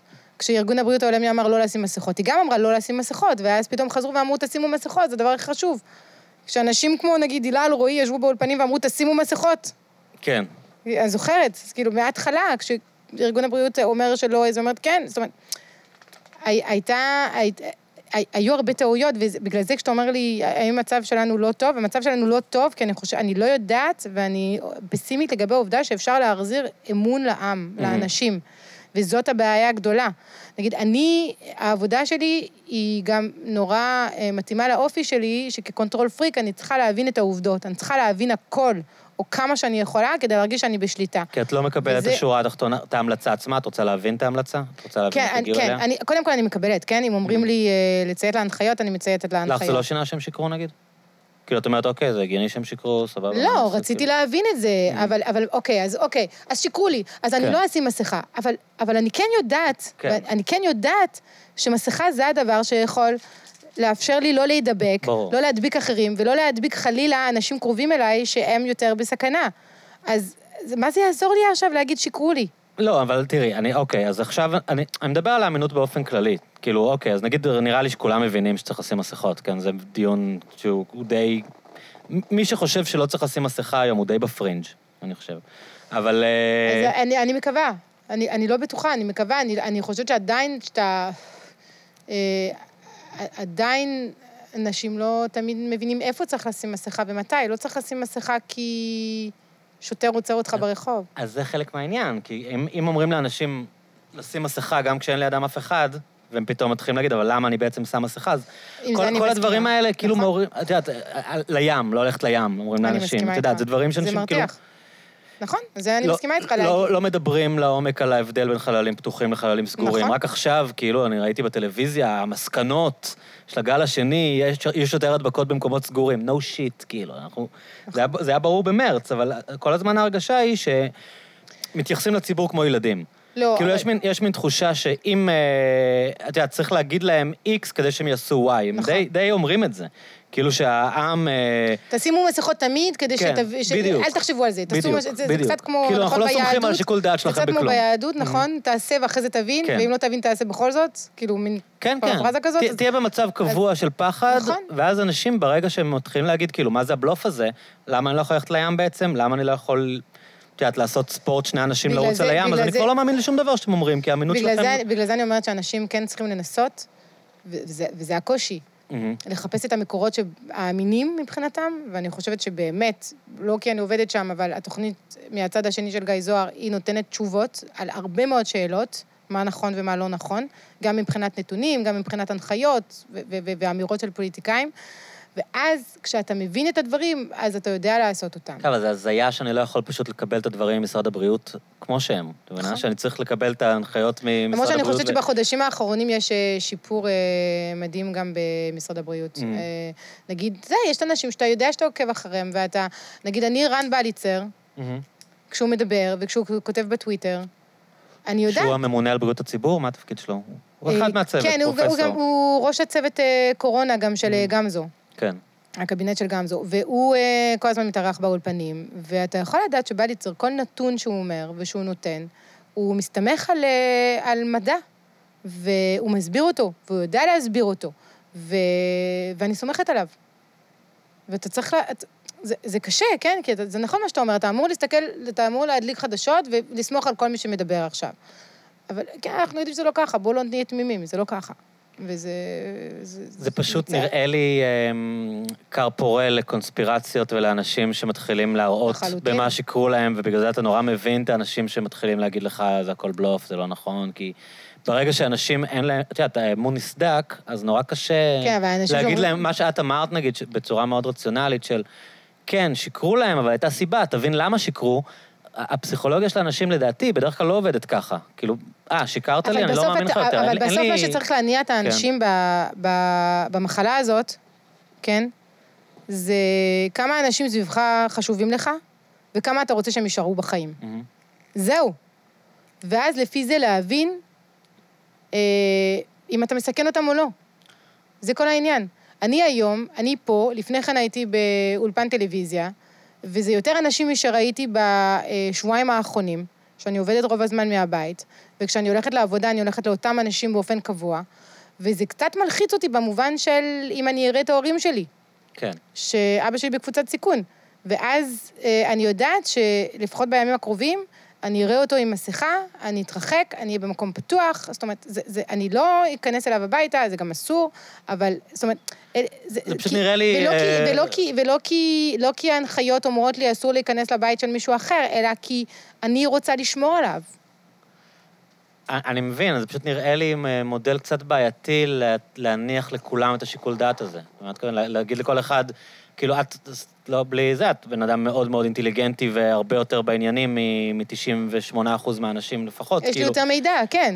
את, את לא יכולה לצפות מכל בן אדם במדינה נכון. שידע לשקלל את הנתונים ולהגיד, כן, זה הם אמרו, אולי זה לא נכון, וזה בעצם הם כן צודקים, בגלל- וקראתי פה איזה מאמר והשתכנעתי מהמאמר, בגלל- רוב האנשים, בגלל זה... וואלה, הם משקרים לי, כאילו, לא לא אכפת לי מה הם אומרים. בגלל זה אני, בגלל זה אני, בגלל זה אני מודאגת. כן. בגלל זה אני מודאגת. וזה עוד בלי לדבר על אה, קבוצות שלמות באוכלוסייה. אם זה קונספירטיביים, אם זה חלק מהחרדים, אם זה חלק בחברה הערבית, שפשוט אם זה צעירים יותר שלא מבינים את הנגיף, שפשוט אה, לא מצייצים להנחיות, וממשיכים להפיץ את הדבר הזה. זה מאוד מדאיג, זה מצב מאוד מאוד מדאיג. כן. אה, אז כן, זה לא... וגם אני חושבת שהגיע הזמן שאנשים יבינו שהחיסון לא יבוא כל כך מהר.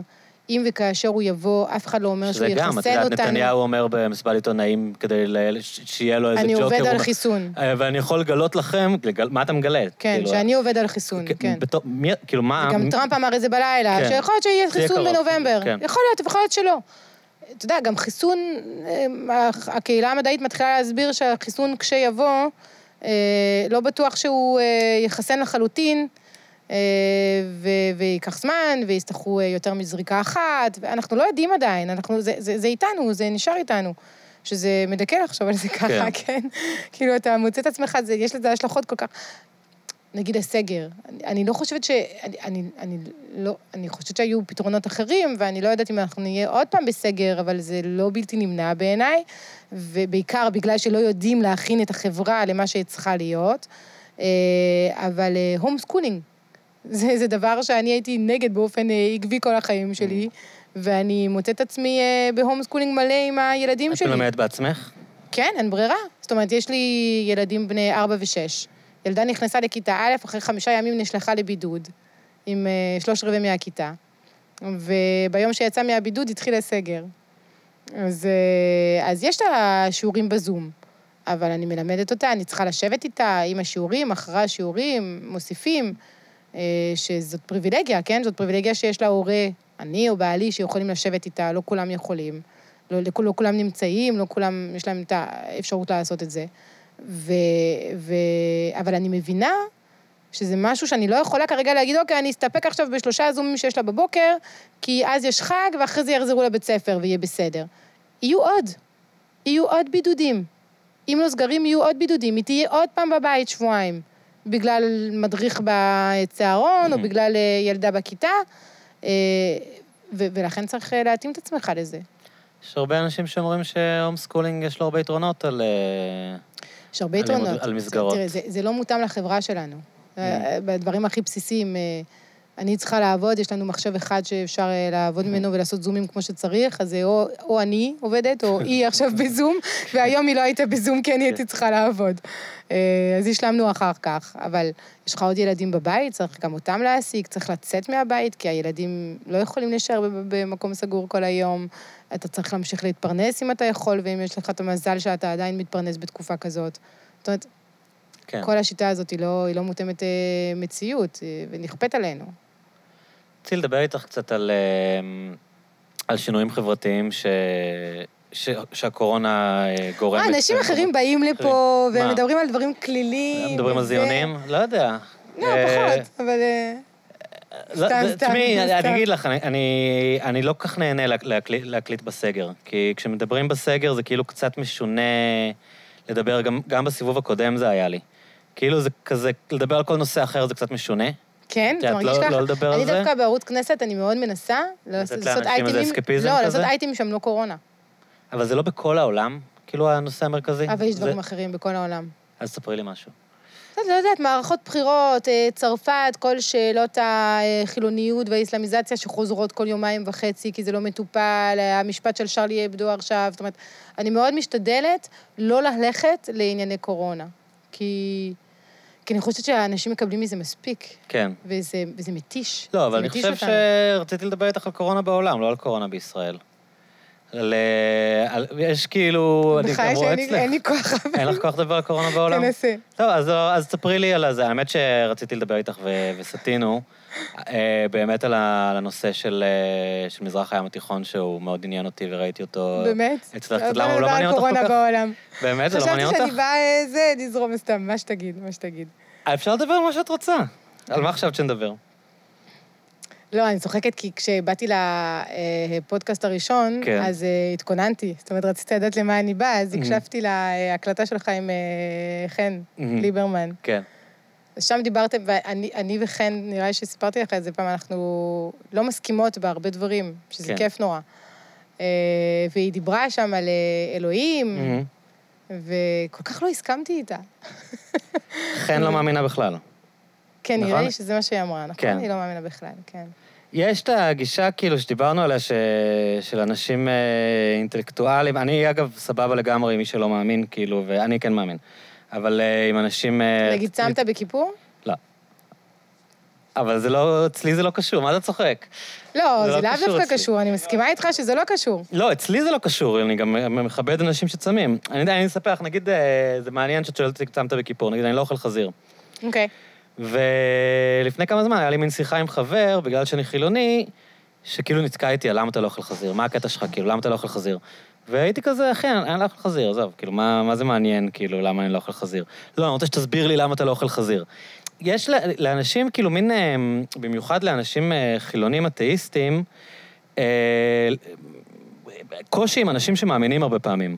כאילו, יש איזה מין אה, אה, גישה כזאת של, לא, תסביר לי, אבל איך יכול להיות שאתה מאמין? כאילו שאתה חייב להיות או חילוני שלא מאמין, כן. או שאין דבר Mhm. כזה שאתה חילוני שיש לו איזה אמונה. וזה זה קצת נראה לי כאילו, לא יודע, גם נרו אני לא מיינדד. נתקלת בזה. לא- אני חושב שחן קצת כזאת. חן, חן נגיד, היה כן, לה, היה לה, היה לה ברור שאני ש- לא מאמין. כאילו, היא הניחה שבגלל שאני בן אדם, אה, אה, את יודעת, נגיד ליברלי, ואת יודעת, חי חיים חילוניים, היה לה ברור ש, שזה לא מתיישב ושאני בן אדם שלא מאמין. אוקיי, אבל ברגע שהיא הבינה שכן, זה לא שזה יצר אצלה איזה בעיה. נראה לי זה יצר אצלה איזה דיסוננס, אני לא חושב שהיא אה, זה הפתיע הפסיקה. להעריך אותי ולא הפסקנו להיות חברים באותו רגע, אבל נראה לי שזה היה לה קצת כאילו, את יודעת. לא הסתדר זה- לה. לא הסתדר לך, כן, זה הפתיע נראה אותה. לי הגדרה טובה. כן. אבל מה איתך? אמרת שזה שלא הסכמתי איתה על כלום. אה, לא, אני גם מאמינה. לא, אני חושבת שבטיעון שלה שהיא ניסתה להסביר שבגלל שאי אפשר להוכיח שיש אלוהים, אז אין אלוהים. מהמם. ש- שזה- את לא יכולה להוכיח שאין אלוהים. אז כאילו, פה זה לא... פה נגמר הוויכוח בעיניי. זאת אומרת, אה, אם אתה יכול להוכיח שיש דבר... לא, אבל יש כל מיני, את יודעת, אה,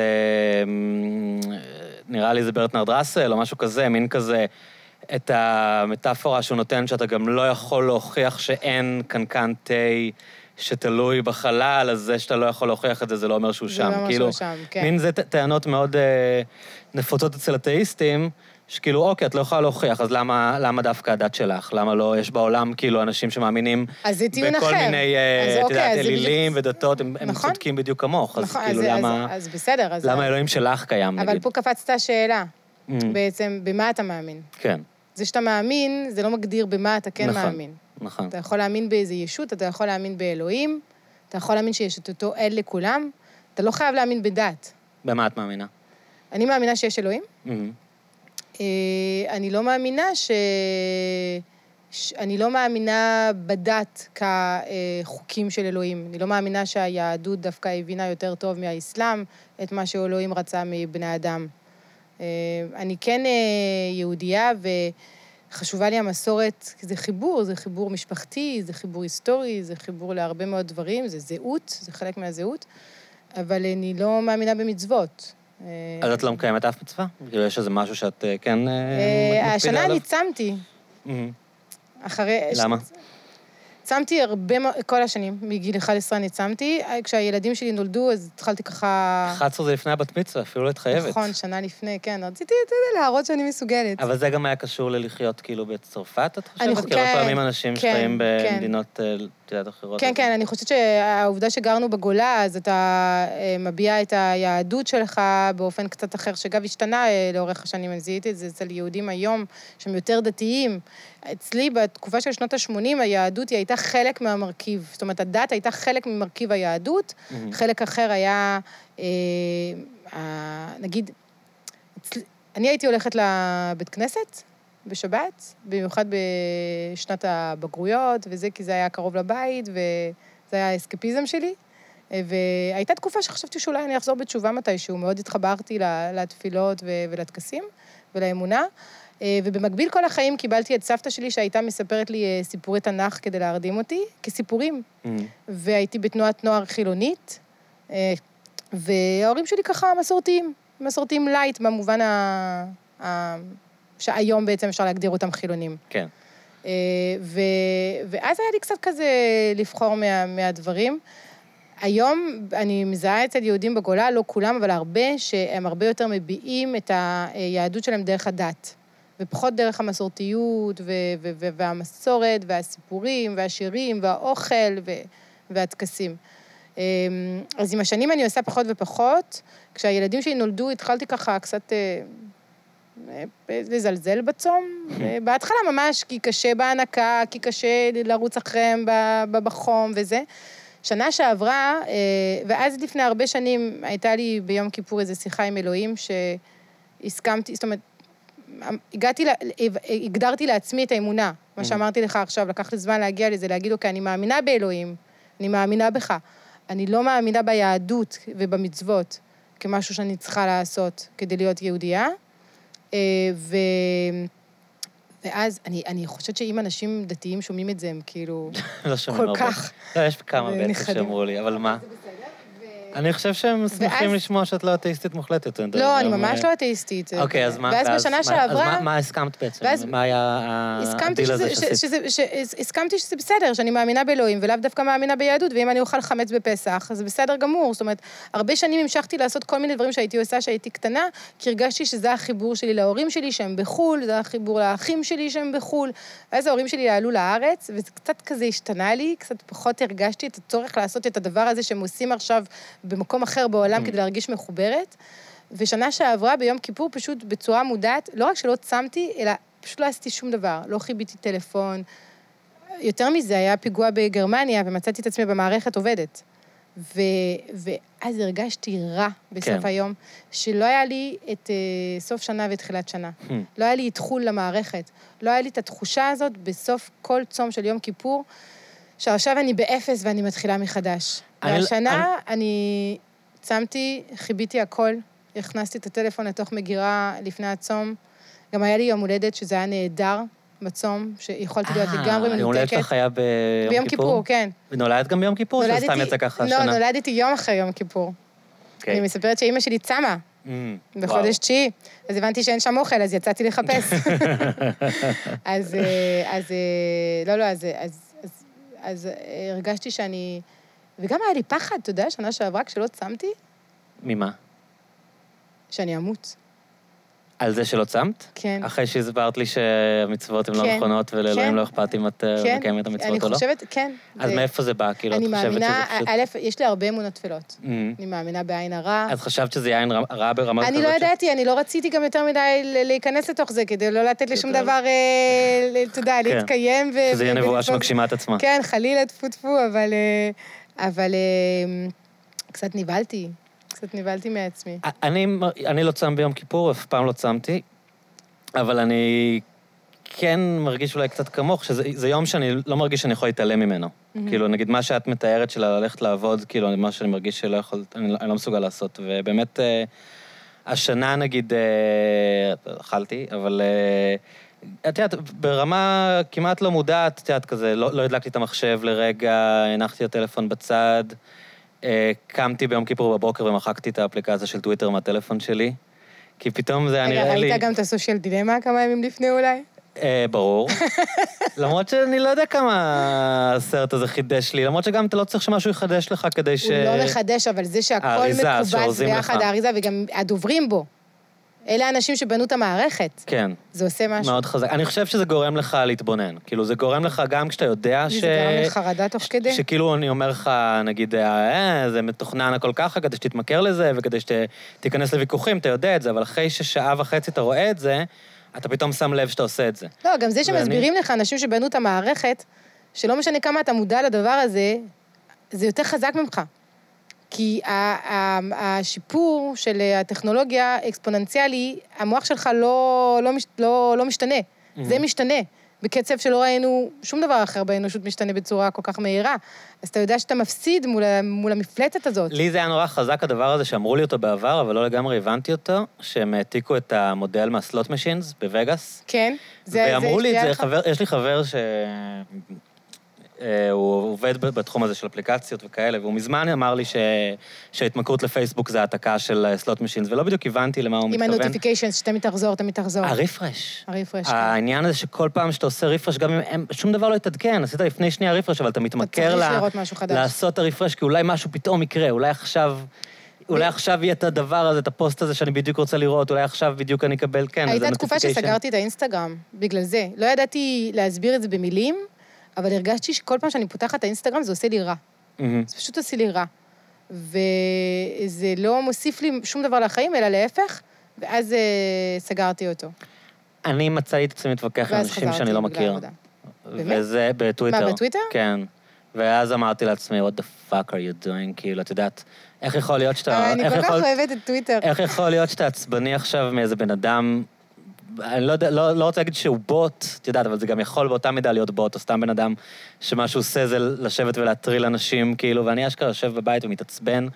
מישהו שאני לא מכיר, בפייסבוק לפחות אני יודע עם מי אני רב, לא, כאילו, אם אני אתה יודע, מתעצבן, חברים שלי. זה כבר באמת... אה, אפילו לא, אבל את יודעת, לא מתעצבן ברמה של, אה, את יודעת, אבל יוצאים אבל מגיצים גוזל מהראש, זמן ואמוציות. כן, אני פתאום נהיה פחות שקט, את יודעת, אני פחות שלו, כאילו, משהו מציק לי. מציק לי שמישהו, לא יודע, מנצח אותי בוויכוח. כן. הבעיה, לא אני אגיד לך מה הבעיה עם הסרט הזה. או לא הבין אותי, את יודעת, מה אכפת לי אם הוא הבין אותי אבל או לא? מה הבעיה עם הסרט הזה? אני, אני, א', אני ישבתי מולו וצפיתי בו עם, אה, עם בעלי, וכל הזמן הסתכלתי עליו לראות אם הוא את מגיב. בכל הרשתות? אני, אני בטוויטר, פייסבוק, פייסבוק אינסטגרם? ואינסטגרם, אבל אני כל כך לא פעילה, נגיד, באינסטגרם, Mhm. ובפייסבוק בקושי, ו... טוויטר. יותר. טוויטר, וגם אני לא כזאת אה, צייצנית, אה, כן. זה, אבל אה, כן, אני, אני אוהבת את טוויטר, זה משעשע אותי, אני מצנזרת את עצמי מלא, כן, אבל אני, זה משעשע אותי. אז, אה, אז, אז כל הזמן צפיתי ככה בבעלי שהוא כל כך, הוא איש נטול אה, רשתות. זאת אומרת, יש לו אינסטגרם ויש לו פייסבוק, אבל הוא לא כל כך משתמש בזה. אה, יש לו, הוא נזכר בשבוע שעבר שיש לו טוויטר, והוא שאל אותי מה הוא עושים עם זה. וכל כך לא ידעתי זה לא איך להסביר. אינטואיטיבי, כן, זה לא כן. אינטואיטיבי מה עושים עם זה. אבל זה נכון גם לגבי אינסטגרם, גם אינסטגרם ואז, אותך לא כן, הבנתי, נכון, מה עושים עם זה? נכון, ואז, הס- ואז, ואז הס- הסתכלתי על התגובות שלו מול הסרט, וראיתי שהתגובות שלו האחרות, ואני הייתי מאוד בלחץ מהסרט, הוא גרם לי ממש לחרדה, וכל הזמן חיכיתי עד הסוף, כי הייתי חייבת לראות אם יש להם פתרון Mm. אופרטיבי, אז מה אני עושה? זה, זה כלי עבודה. ואיך אני... אני לא יכולה להרשות לעצמי לה- לה- להיעלם מהרשתות. כן. אין מה לעשות. זאת אומרת, היום... זה ברמה של אפילו בחוזה לפעמים, לא? שאת צריכה לשתף את הדברים שאת אה, מעלה ברשתות. אה, כאילו, אני יודע שבעיתונאים הרבה פעמים זה ככה, הם צריכים כאילו, בעיתונות, הם צריכים לשתף את הכתבות שלהם, וזה כאילו מין משהו ש... אני לא זוכרת, אני צריכה לבדוק, אבל אני לא זוכרת שאני מחויבת לצייץ או אבל את רוצה שאנשים יראו מה שעשית. אני חייבת, תראי, גם כן. אני מאמינה שזאת הפלטפורמה הנכונה היום. זה, זה, טל, טלוויזיה זה, זה לא המדיה עכשיו אה, שתישאר איתנו אה, לעולם ועד, כן. וצריך להיות אה, נוכח ברשת. ואגב, התוכנית אה, מהצד השני היא מאוד מכוונת רשת, מהמם. וכל הקטעים עולים ישר ליוטיוב, לפייסבוק, לטוויטר, לאינסטגרם, שם זה עובד. בגלל זה זה הופך להיות ויראלי ואנשים רואים את זה, וזה כן. חשוב נורא.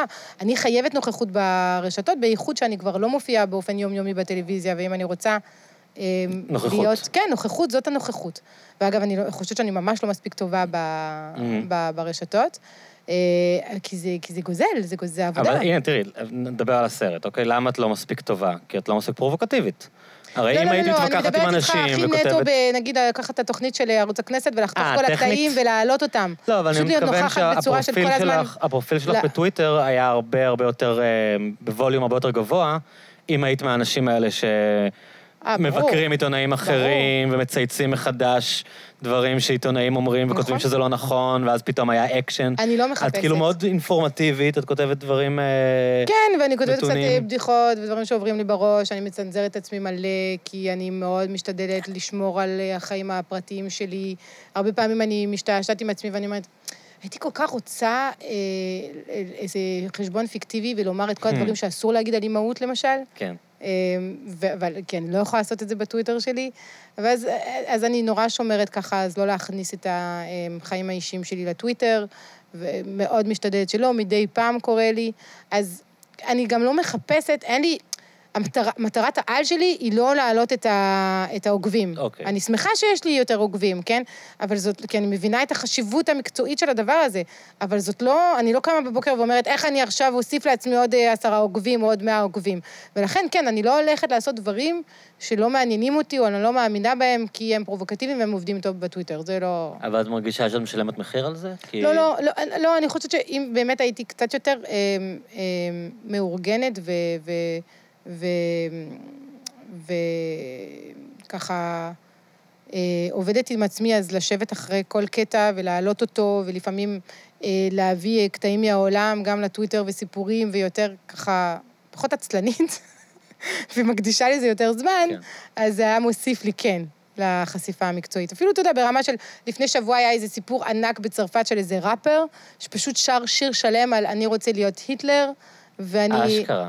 אשכרה, כאילו, אדולף, אני מעריץ אותך, אדולף, מה אתה קורה שם? גבר. היה את הסטנדאפיסט הזה, זה, נכון? היה- כן, דיודונה, אבל זה כאילו המשך, זה דיודונה? כזה דור... זה זה אותו קהל, זאת כן, הנישה כן, כן, כאילו? זה אותה נישה, משהו מטורף, זה עשה רעש מטורף בצרפת, אף אחד לא דיבר על זה בארץ, כי אנשים לא נחשפו, ואני קצת אה, אמרתי לעצמי, לא יפה, עמנואל, זה בדיוק התפקיד פה. עכשיו, אני לא כתבת חוץ עכשיו, אם הייתי עדיין עובדת לא, בחדשות אבל למה 13, לא הייתי למה לא מעלה את זה. לשתף את זה בעצם?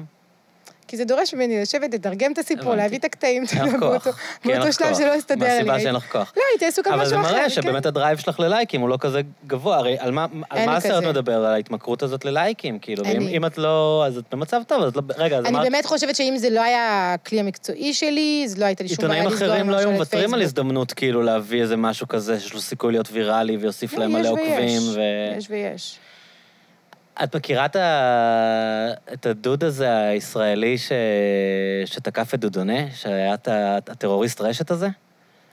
יש סרט של דניאל סיוון, שהערכנו אותו כל פעם בפודקאסט שעושה עליו, זה נשמע זה לי מוכר. בחור ישראלי צרפתי ש...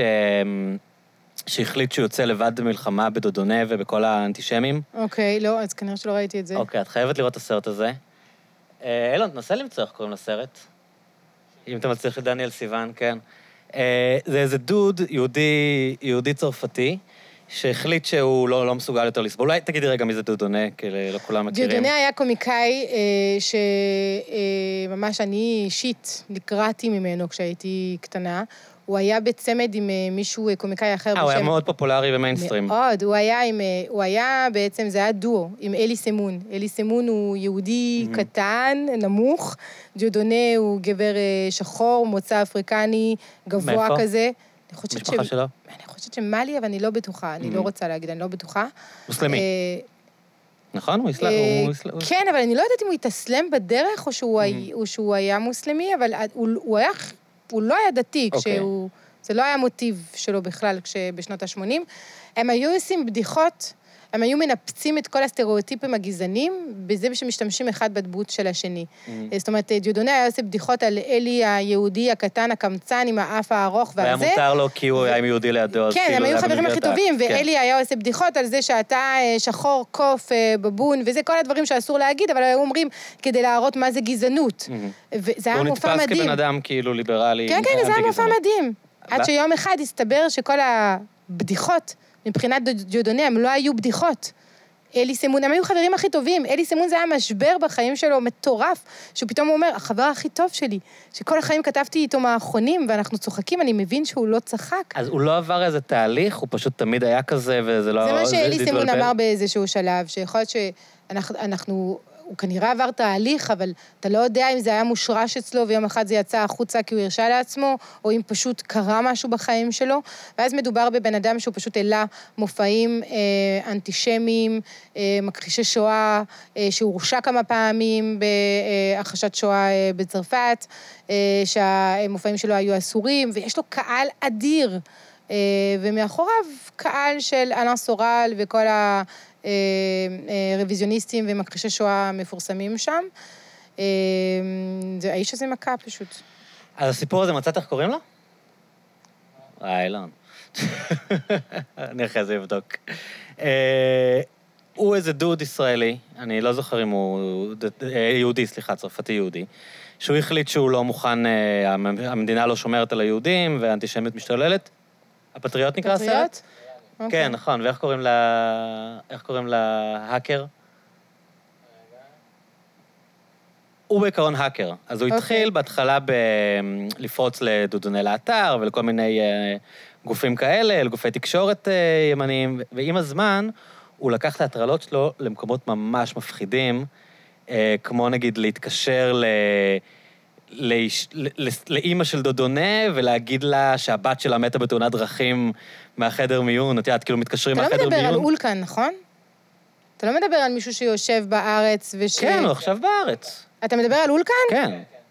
אה, אולקן זה סיפור ענק.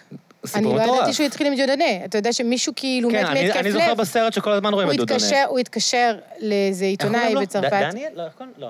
אולקן קוראים לו, אה, אוי, אה, מיקאל משהו, אני חושבת. אוקיי, אז כן, הוא עכשיו. באשדוד או משהו כזה, לא? אשדוד או אשקלון, כן. הוא מבוקש בצרפת, אה, אבל יש קושי, כי אולקן בעצם מישהו, מת. מהמם. בצרפת, הוא התקשר... התקף לב, מישהו קיבל התקף כן, לב הוא בגלל התקשר המתיחות לאיזה שלו. עיתונאי. הוא התחיל מתיחות חולניות, כן, כאילו. ואז הוא התקשר לאיזה עיתונאי, והוא אמר לאבא שלו שהבן שלו מת, או שהוא יהרוג אותו, או משהו כזה, ואז האבא חטף התקף לב. עכשיו, לך תוכיח שהוא חטף התקף לב בגלל השיחת טלפון הזאת, כן? זה, זה, זה קצת, אה, כן. יש פה איזה טריק. כן. אבל המ- הרשויות בצרפת רוצות אותו. ממש רוצות אותו. אחת המתיחות שהוא עשה כל הזמן, זה מה שקוראים, אה, נראה לי קוראים לזה swatting, שהוא דיווח על בתים של האויבים שלו, ואמר שיש שם מקרה של בני ערובה, כן. והגיעו יחידות מיוחדות של המשטרה עם רובים טעונים, כאילו, להקיף להם את הבית, ו... כאילו, אין לי, אין לי חיבה לאיש. לא, הוא מלחיץ ברמות, הוא כן. סוג של דפוק, כאילו. כן. אבל אה, זה סיפור פסיכי לגמרי. אז זה- זה היה. סיפור גדול גם בצרפת? זה סיפור ענק עדיין. זה סיפור עדיין שהוא יושב, אתה יודע, בצינורות אה, של, אה, של מערכות המשפט בין צרפת לישראל. והוא, הוא- יש, אה, רוצים הוא אותו? רוצ- כן, אני לא יודעת איפה זה? עומד, אבל צרפתים מאוד רוצים אותו. אבל יש קושי, כאילו, בתיק המשפטי הזה. כרגע המצב של האנטישמיות שם הוא כאילו... הוא, הוא יציב או שזה זה משהו דינמי? מה... כאילו, תיארת את התהליכים שנגיד אנשים מתחזקים בדת, זה כן, קשור אני לא חושבת, תראה, אני לאנטישמיות? חושבת שכרגע באמת מה שמעסיק את הצרפתים זה הקורונה. אה, כמובן שבתחילת הקורונה... טוב, אמרתי לך. אם, כן, ברור. לא, את תחילת יודעת, הקורונה, אז היו לך את כל התיאוריות האנטישמיות של היהודים מפיצים נגיפים, אשכרה. כמו בכל העולם, כן? אבל בצרפ... היו, היו כאלה בכל העולם. היו איך. התיאוריה הזאת עובדת? היו כל מיני, מטורקיה, אני זוכרת שמישהו טען בטורקיה, שבטלוויזיה, שאני זוכרת אם זה העיתונאי או איש פרלמנט, שטען שאתם תראו שהישראלים הם הראשונים שהוציאו את החיסון, ובעצם כל זה היה כדי להרוויח כלכלית. זה כאילו תיאוריית אה, ביל כן, גייטס רק כן, על יהודים. כן, בדיוק. או, אתה יודע, אתה... אמ, אה, תיאוריות אה, קונספירציה ממגפת השחור, מהמגפה השחורה, שאתה רואה את Mhm. היהודי הולך לבאר ומפיץ את הווירוס ואת המחלות, אז כאלה היו הרבה. אבל אנשים אה, בצרפת, נגיד מי שהאמין בקונספירציה הזאת, במה הוא האמין בעצם? מה היה כאילו המכניזם ש... היה אה, שרת הבריאות בתחילת המשבר, היא הייתה נס בוזן, שעזבה את המשרד כדי להיות מועמדת לעיריית פריז, והיא יהודייה. והיא נשואה גם לאיש אחר מאוד בכיר במערכת הבריאות בצרפת, שגם הוא יהודי.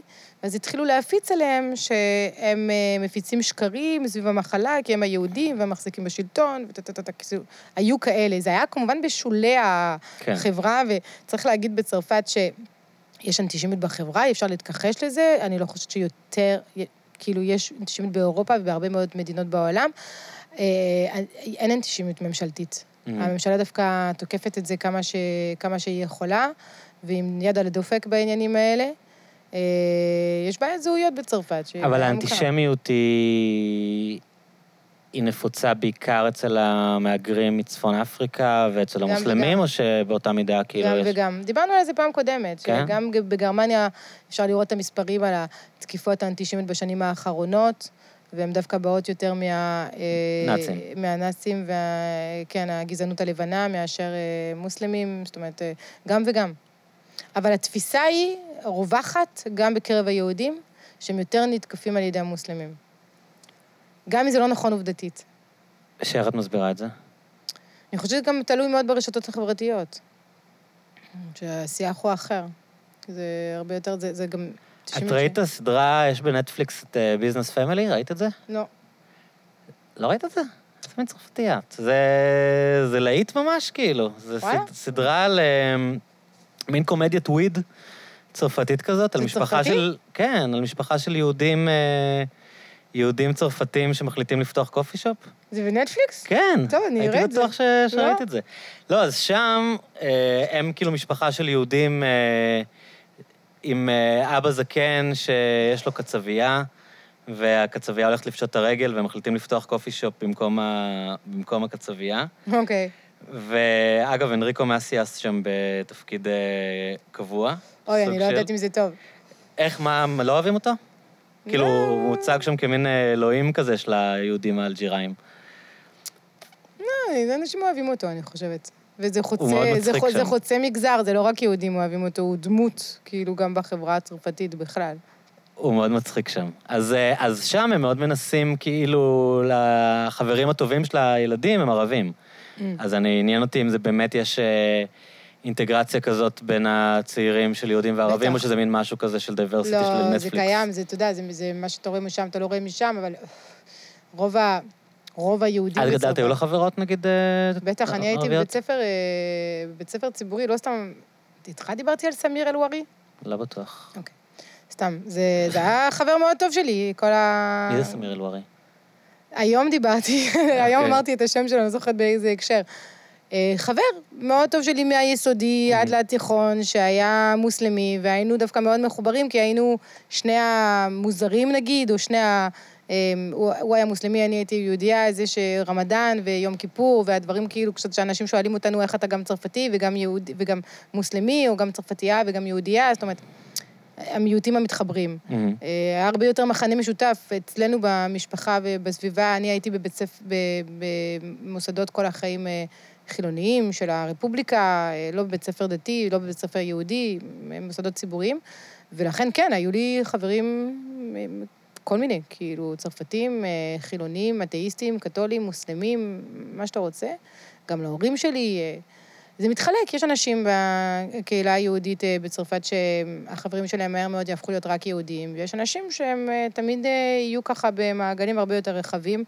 ואצלי גם בחברים זה אותו דבר, וגם במשפחה, אני יכולה להגיד לך שחלק גרים במין כזה עולם קצת יותר סגור, וחלק יותר גדול חיים ב... לגמרי בתוך החברה הצרפתית הפלורליסטית. אה, דברים שאתה אתה לא רואה, זה לא מגיע בחדשות, כי זה, זה לא מעניין, אתה מבין? זה, כן. לא, זה לא היהודי שיבוא ויספר לך עכשיו שהוא מפחד בצרפת.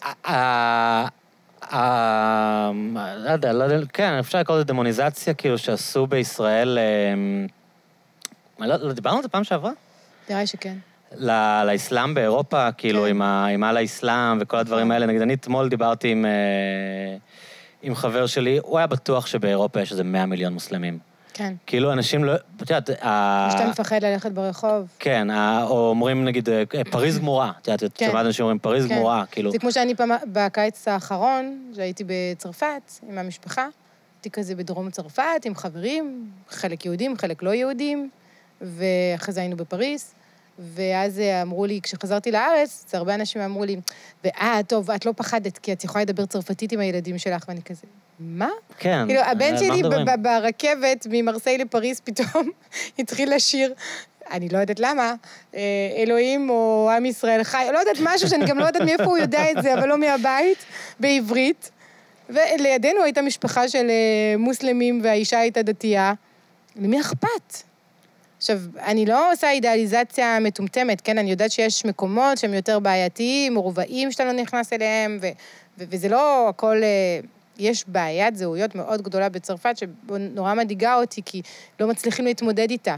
לא מצליחים להגדיר את החילוניות של צרפת מחדש, ו- ואיך היא, היא מתמודדת עם כל מי שלא מקבל אותה. אמ, ורק אה, לפני יומיים העליתי לטוויטר דווקא, משהו שכן חשבתי שנורא חשוב להעלות, ואני לא יודעת עדיין מה אני חושבת על זה, זה נורא מטריד אותי. סקר שהזמינו בצרפת, שהזמין אה, אתר אה, מריאן, אה, על, על איך, איך תיכוניסטיות מתלבשות. אמ, ויותר מ-60 אחוזים מהנשאלים הצרפתים ענו שצריך לאסור חולצות בטן, צריך לאסור חולצות שאין מתחת אה, חזייה ואפשר לראות את צורת הפטמות, צריך לאסור אה, חציות אה, מיני אה, קצרות מדי. שזה ו- מגיע גם מצרפתים ש- שמרנים אה, כולם נוצרים? נשאלו, כולם נשאלו, באמת. ו- אבל ונשים- ה-60 אחוז נשים- האלה הם לא יכולים להיות בעיקר מוסלמים, כי המוסלמים לא מתקרבים לאחוזים האלה. נכון, נכון, מתוך גם אגב, הרוב היו נשים שענו. ה- נכון, והרוב היו נשים. גם בצרפת אתה לא יכול גם אה, לעשות סקר לפי דת, אתה לא יכול לשאול אנשים... אה, אתה אה, זה לא חוקי? זה לא לעשות, חוקי. אה, פילוח? אסור לשאול? אותך אם אתה יהודי, מוסלמי או זה, אסור. גם המספרים שאתה יודע לומר על יש ככה וככה יהודים ומוסלמים, אלה הערכות. זה- אה. אלה לא מספרים חוקיים. כמה חושבים שיש? אה, חמישה מיליון? ארבעה מיליון? אני, אני עכשיו, אני חושבת שזה שבעה אחוזים, אל תתפוס אותי, אני לא יודעת. עכשיו אני באמת. בחוסר שינה, זה. זה נראה לי, כן, זה, של מוסלמים, כן. כן. אה, אבל עכשיו אני עם חוסר שינה, אז אני, אם אני טועה לגמרי, תסלחו לי.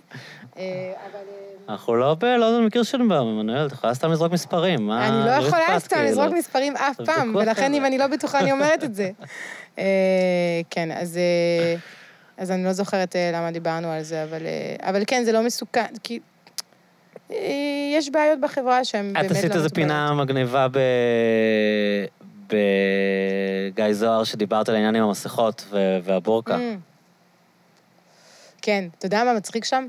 שפעם ראשונה... תגידי רגע מה אמרת, אבל כאילו, אוקיי. לא כולם ראו, כאילו... מצאתי באמת פער, סטייה ב- סתירה ב- בחוק. הרי החוק הבורקה, שחוקק בצרפת ב-2010, אומר שהוא לא מדבר על בורקה, הוא לא מדבר על אסלאם, זה לא קיים בחוק. כי כל הזמן מדברים על הנושא בלי לדבר עליו, זה מין קוד כזה, כאילו... כן, אז לא, אז בדיונים דיברו על חוק הבורקה, אבל החוק לא נקרא חוק הבורקה. החוק נקרא החוק לאסור את הפנים במרחב הציבורי. להסתיר. להסתיר, להסתיר את הפנים במרחב הציבורי. ואז הוא בעצם מסביר שהסתרת פנים במרחב הציבורי זה מהווה אה, סכנה אה, לשלום הציבור וזה. ואז כשהתחילו לדבר על אה, חובה לעטות מסכות בצרפת, שאלתי את עצמי, איפה פתאום הסכנה לשלום הציבור? עכשיו, אני לא תמימה, ברור שחוק הבורקה הוא חוק הבורקה, גם אם הוא לא נקרא חוק הבורקה, כלומר, אבל זה זה בדיוק... צביעות להגיד שזה אבל בגלל... זה בדיוק מה שאני באה להגיד, זה בדיוק. אני גם לא אומרת שאני נגד חוק הבורקה. מהמם. בקנדה, למשל, יש את חוק הבורקה, והוא נקרא חוק הבורקה. הוא מדבר על הלבוש אה, הדתי במרחב הציבורי. הוא מדבר על מה זה הסוגיה מרחב עצמה. ציבורי? זה כשאתה- זה לא ברחוב, זה כשאתה זה מגיע ברחוב. למוסדות ממשל. לא, זה גם ו- ברחוב. זה גם ברחוב.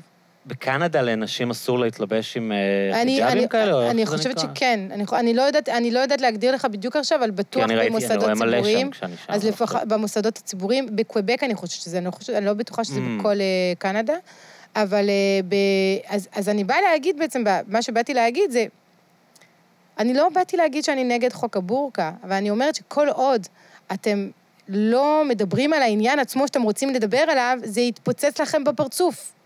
וזה בדיוק, זה בדיוק מה שאמרתי לפני דקה על בעיית החילוניות בצרפת.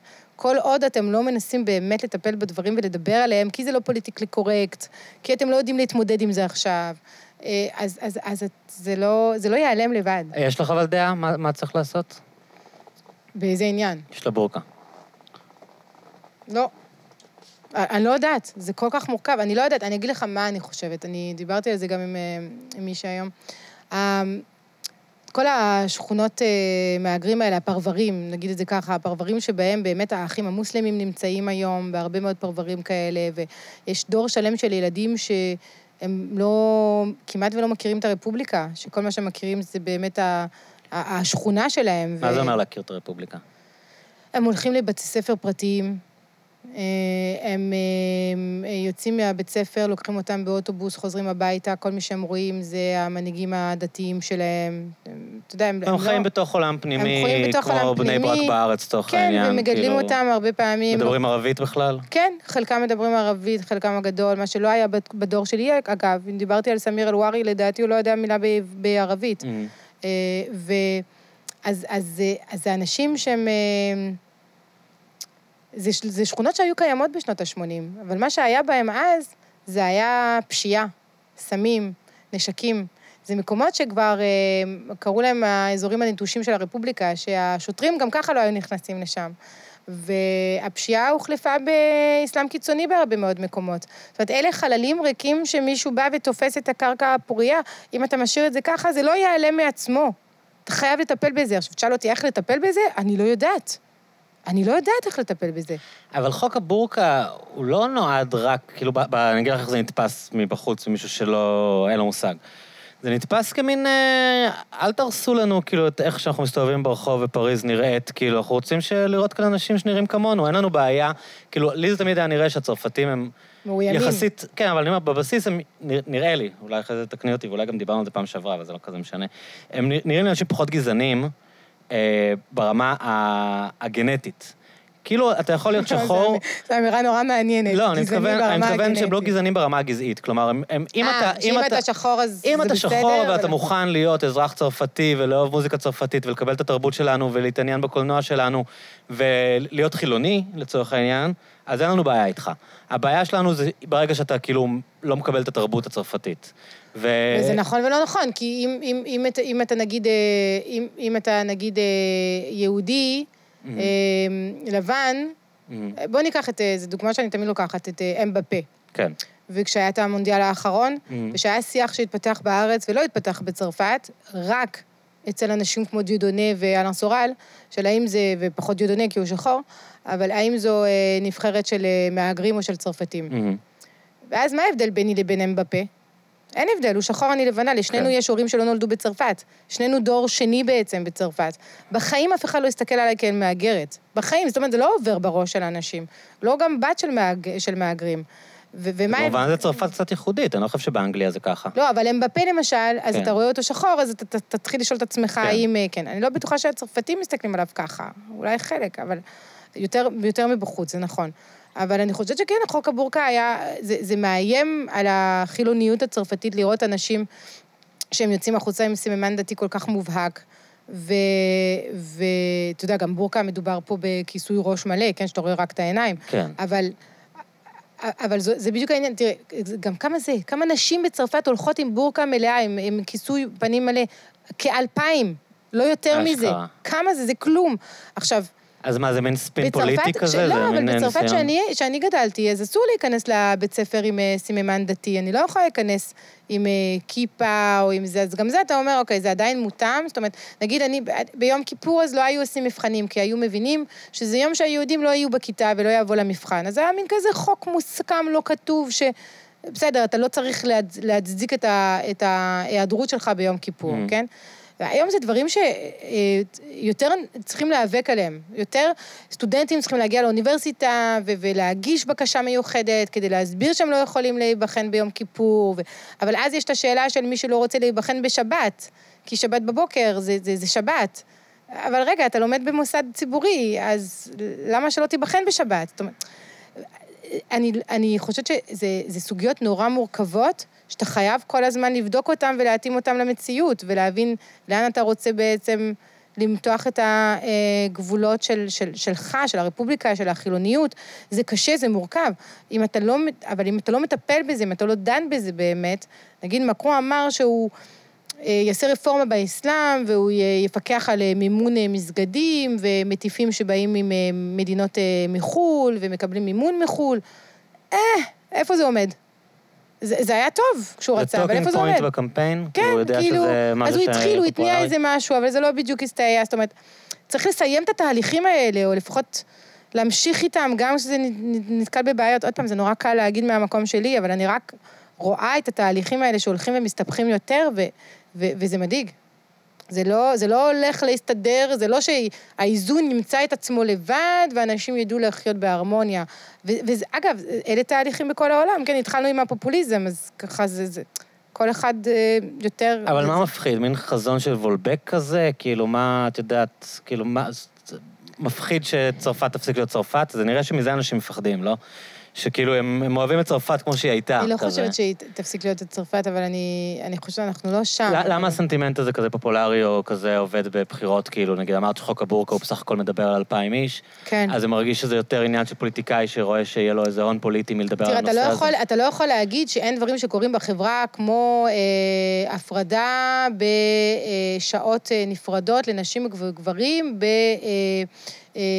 בבריכות אה, ציבוריות. מהמם. שזה גם, אגב, בהרבה מאוד מקומות זה יהודים התחילו את זה, כן?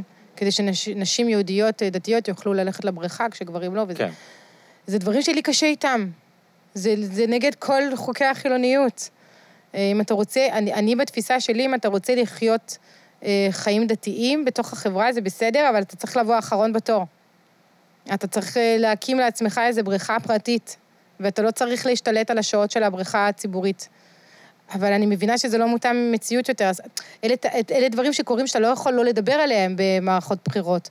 וגם הפופוליזם חוגג שם, אפשר לדבר על הדברים האלה בכיף. וגם, אתה לא יכול להתעלם מהגירה. הגירה ש, ש, שגם, אתה יודע, אתה יודע, אתה, אתה רואה מה, מה שקורה עכשיו, גם איכות הסביבה, התחממות גלו- אה, כדור הארץ והקורונה, אלה דברים שגורמים לתהליכים אה, של, של הגירה המונית, לא מחר, אבל אולי מחרתיים. אתה לא יכול להתעלם מהם, זה ישפיע על כל החברה שלך. אז... וזה כאילו, אתה מרגיש שכל הזמן הממשלות באירופה הן אה, בתגובה, ולא ב- בפעולה, בפעולת מניעה, הן תמיד בתגובה, וזה קצת מאוחר מדי. זה, זה מצחיק, כי אתה מדבר איתי על הנושאים האלה, וזה זה מחמיא, כי כאילו... אבל אני כאילו, אתה מרגיש... חושב שיש לי מין דעה כזאת שהיא... אבל זה נורא חוזר למה בעניין. שדיברנו על, על גברים ונשים, כאילו, שרוב רוב הגברים בפוזיציה שלך היו מרגישים מומחים בנושאים האלה. לא, אני לא מרגישה זה שאין לי לגיטימציה לדבר על הדברים האלה. סתם לא כזה מעניינים אותך? לא, לא, זה... לא, נגיד ששאלתי אותך על הנושא של, אה, של מזרח הים התיכון ואמרת, עזוב אותי כאילו מזה. סתם כי טחנת את זה, או שאת מרגישה שכאילו... כן, כי זה נגיד לא המומחיות שלי, אין לי בעיה לדבר על זה, כי מספיק התעסקתי בזה כדי להבין את זה. אתה אנטיתזה אבל של כתב גם- חוץ, כאילו? במובן הזה. לא, כתבי חוץ, רק זרוק להם נושא, כאילו, אני בטוח שכשנביא לכאן את חבר של אילון, את יואב, נזרוק נושא, הוא יגיד, הוא אתה יספר דברים, הוא שאני לא יגיד, "אה, אתה זה לא חושב שאני המומחיות יושבת שלי. בשיחות עם חברים, אז כאילו אני מדברת על אה, גיאופוליטיקה כל היום? לא, אז זה- אני זהו מקווה שלא. למרות שזה זהו יכול להיות שלא. מעניין, לא יודע, יש אנשים שהעבודה שלהם זה התחביב שלהם. לא, נדב אני- אייל אני בטוח מדבר על גיאופוליטיקות אני- וואי, נדב. אייל מדבר על כל כך הרבה דברים שהם לאו דווקא קשורים לעבודה. מדובר באיש מצחיק. צריך באמת? לדעת. כן, כן. כן, כן. מדובר באיש אה, מצחיק. אז אה, בארוחות ערב הוא לא מדבר על גיאופוליטיקה?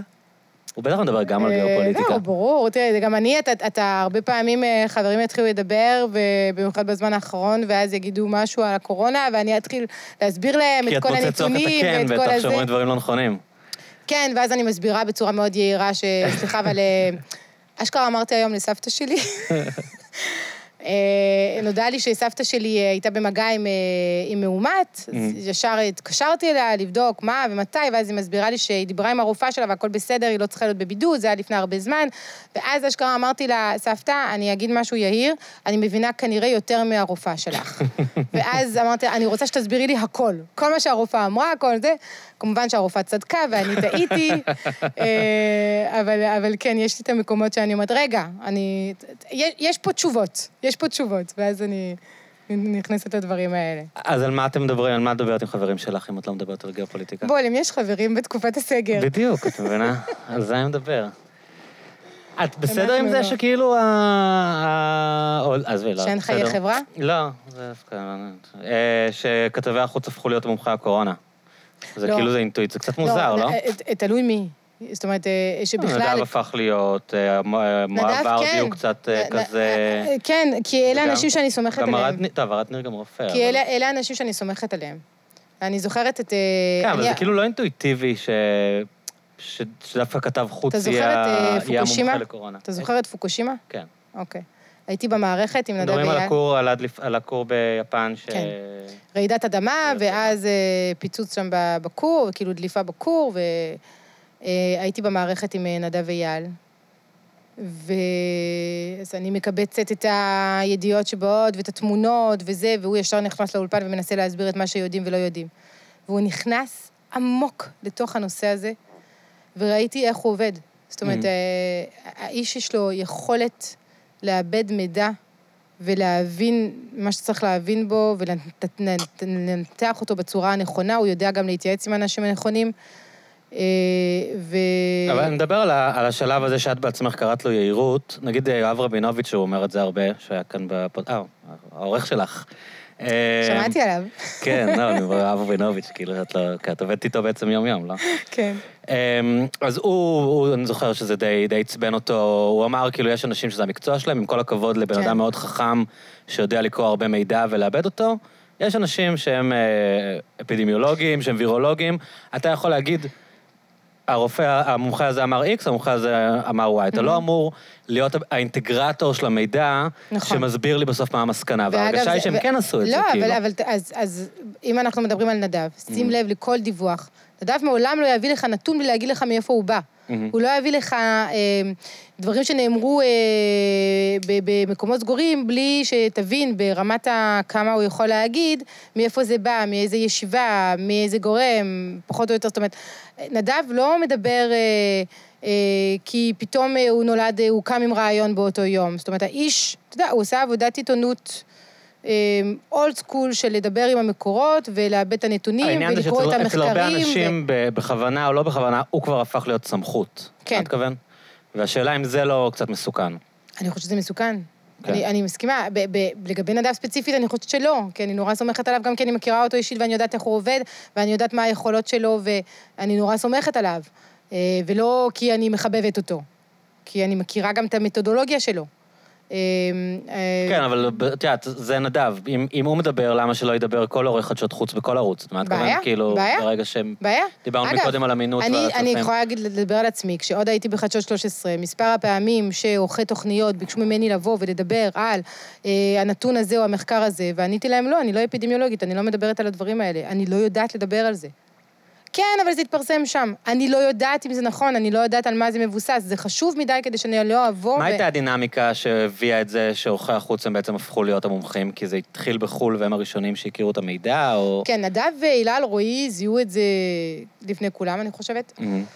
אני גם זוכרת את הישיבה בדסק, שהיא נכנסת, הוא נכנס, הם מתחילים לדבר, וקורה? שם משהו. הילל רועי, הפרשנית אוקיי. הבריאות של חדשות 13, מהמם.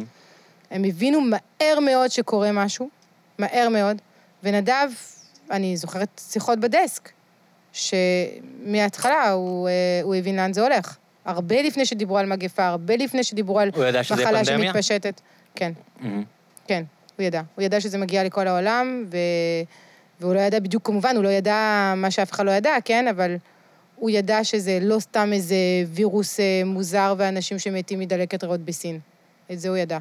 אה, כי הוא יודע לקרוא, לקרוא נתונים ודיווחים ולנתח את הסיטואציות אה, ולחבר אה, נקודות. והוא איך? יודע, ואז הוא ידע ללכת ל... אתה יודע, הוא גם מכיר מספיק היסטוריה ו... כן. אבל אני כן חושבת שנגיד, לא כי אני אישה, Mm. אלא יש מקומות שאני לא הולכת אל, אליהם, כי אני חושבת שהאחריות שלי היא לדעת איפה הגבול. בגלל שגם הקול שלי נחשב סמכותי אבל בקרב אין חלק גבול, את מהאנשים. מבינה? הגבול זה כאילו, הוא הגבול זה שהוא נורא חכם. את יודעת, מה, איפה, מה הגבול? זה, זה איפשהו כאילו מה שאני שואל לא, כאן. הוא שם לעצמו את הגבול. ברגע שהוא, ברגע שהוא uh, מדבר בסמכותיות על הנושא שהוא לא, uh, שזה לא המקצוע שלו, כן. אז בעצם הגבול נובע מ- מזה שאני פשוט uh, אמור להעריך אותו בתור בן אדם מאוד אינטליגנטי. הוא לא, אין כאן איזה גבול, את יודעת, מותווה. אבל הוא לא בא ואומר לך, אני ערכתי מחקר עכשיו, קליני, על 3,000 אה, לא, פציינטים. אבל הוא יכול להגיד לי, וזה- אה, אין ספק ש... לא. משהו. לא. לא? הוא לא יגיד אין ספק ש, בלי להגיד לך למה הוא אומר אין ספק ש. Mm. זה, זה, זה כל העניין. אמ, ואני אני, אני חושבת שזה זה, זה בעיה, כי לא כל העיתונאים עושים את זה, כן? לא כל העיתונאים יש להם את האינטגריטי להגיד, אוקיי, רגע, פה הקול שלי הוא... אה, יותר מדי אנשים שומעים אותו, מקשיבים לו, זה כמו העניין הזה עם הנתונים, שאתה אומר לי, די, זה לא לונדון וקירשנבאום, את יכולה להגיד שטויות. נכון. אז אני לא יכולה להגיד שטויות, כי אני חושבת שהאמינות שלי היא זה שאנשים יודעים שעובדות זה חשוב לי, כמו שאני יודעת מה גילי, אז אני יודעת מה אחוז המוסלמים בצרפת, ואם אני לא יודעת, אני צריכה להגיד שאני לא יודעת, אני לא יכולה, לה... כי אני לא יכולה שאנשים אחרי זה ילכו ויגידו את הנתון הזה, כי הם שמעו אותי אומרת אותו. אוקיי, אז אני רוצה לדבר על, אה, בדיוק על דברים כאלה שאת לא יכולה לדבר עליהם. אוקיי. אה, אני ראיתי שיחה עם אה, ברט ויינסטיין, את יודעת מי זה אולי? לא. הוא, הוא ביולוג, כאילו, הוא דוקטור אוקיי. ל, למיקרוביולוגיה. אה, הוא התפרסם בנסיבות אחרות, כאילו, גם פובליציסט, יש לו פודקאסט, אה, לא משנה, לא, לא ניכנס לסיפור פודקאסט שלו. טוב? אה, אני לא אוהב אותו כל כך, אוקיי. אבל, אבל הוא בן אדם שבביולוגיה אמור להבין, כאילו, הוא מלמד בפרינסטון, את יודעת. הוא לא, הוא לא הזוי בכל מה שקשור לביולוגיה. והוא אומר שלדעתו יש סיכויים לא רעים בכלל שהנגיף הזה כן פותח במעבדה.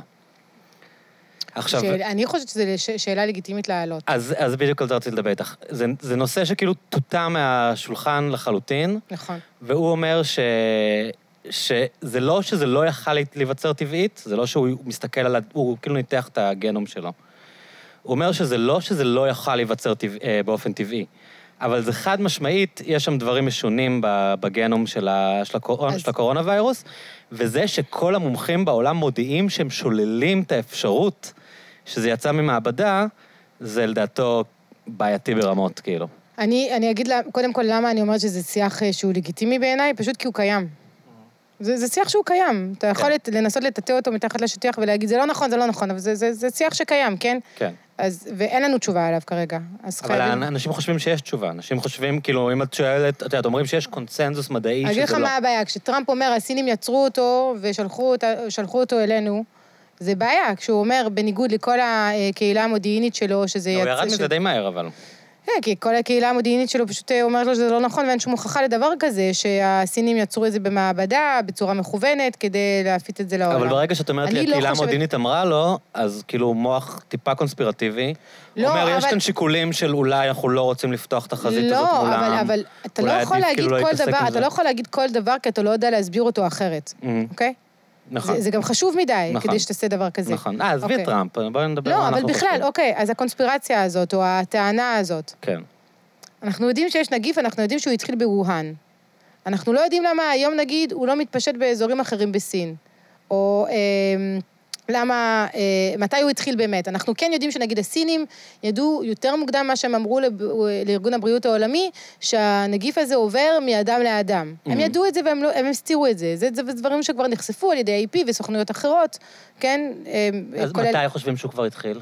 כאילו, דיבור בהתחלה היה על דצמבר, וזה בעצם יותר מוקדם? לא, זה הרבה יותר מוקדם. גם יודעים שלמשל, אה, כאילו בסין חשבו שזה התחיל בדצמבר ובסוף השנה, אבל הם בסוף השנה כבר סגרו את המדינה או את האפשרות לעבור ממקום למקום, כי הם ידעו שזה כבר עובר כמה שבועות לפני.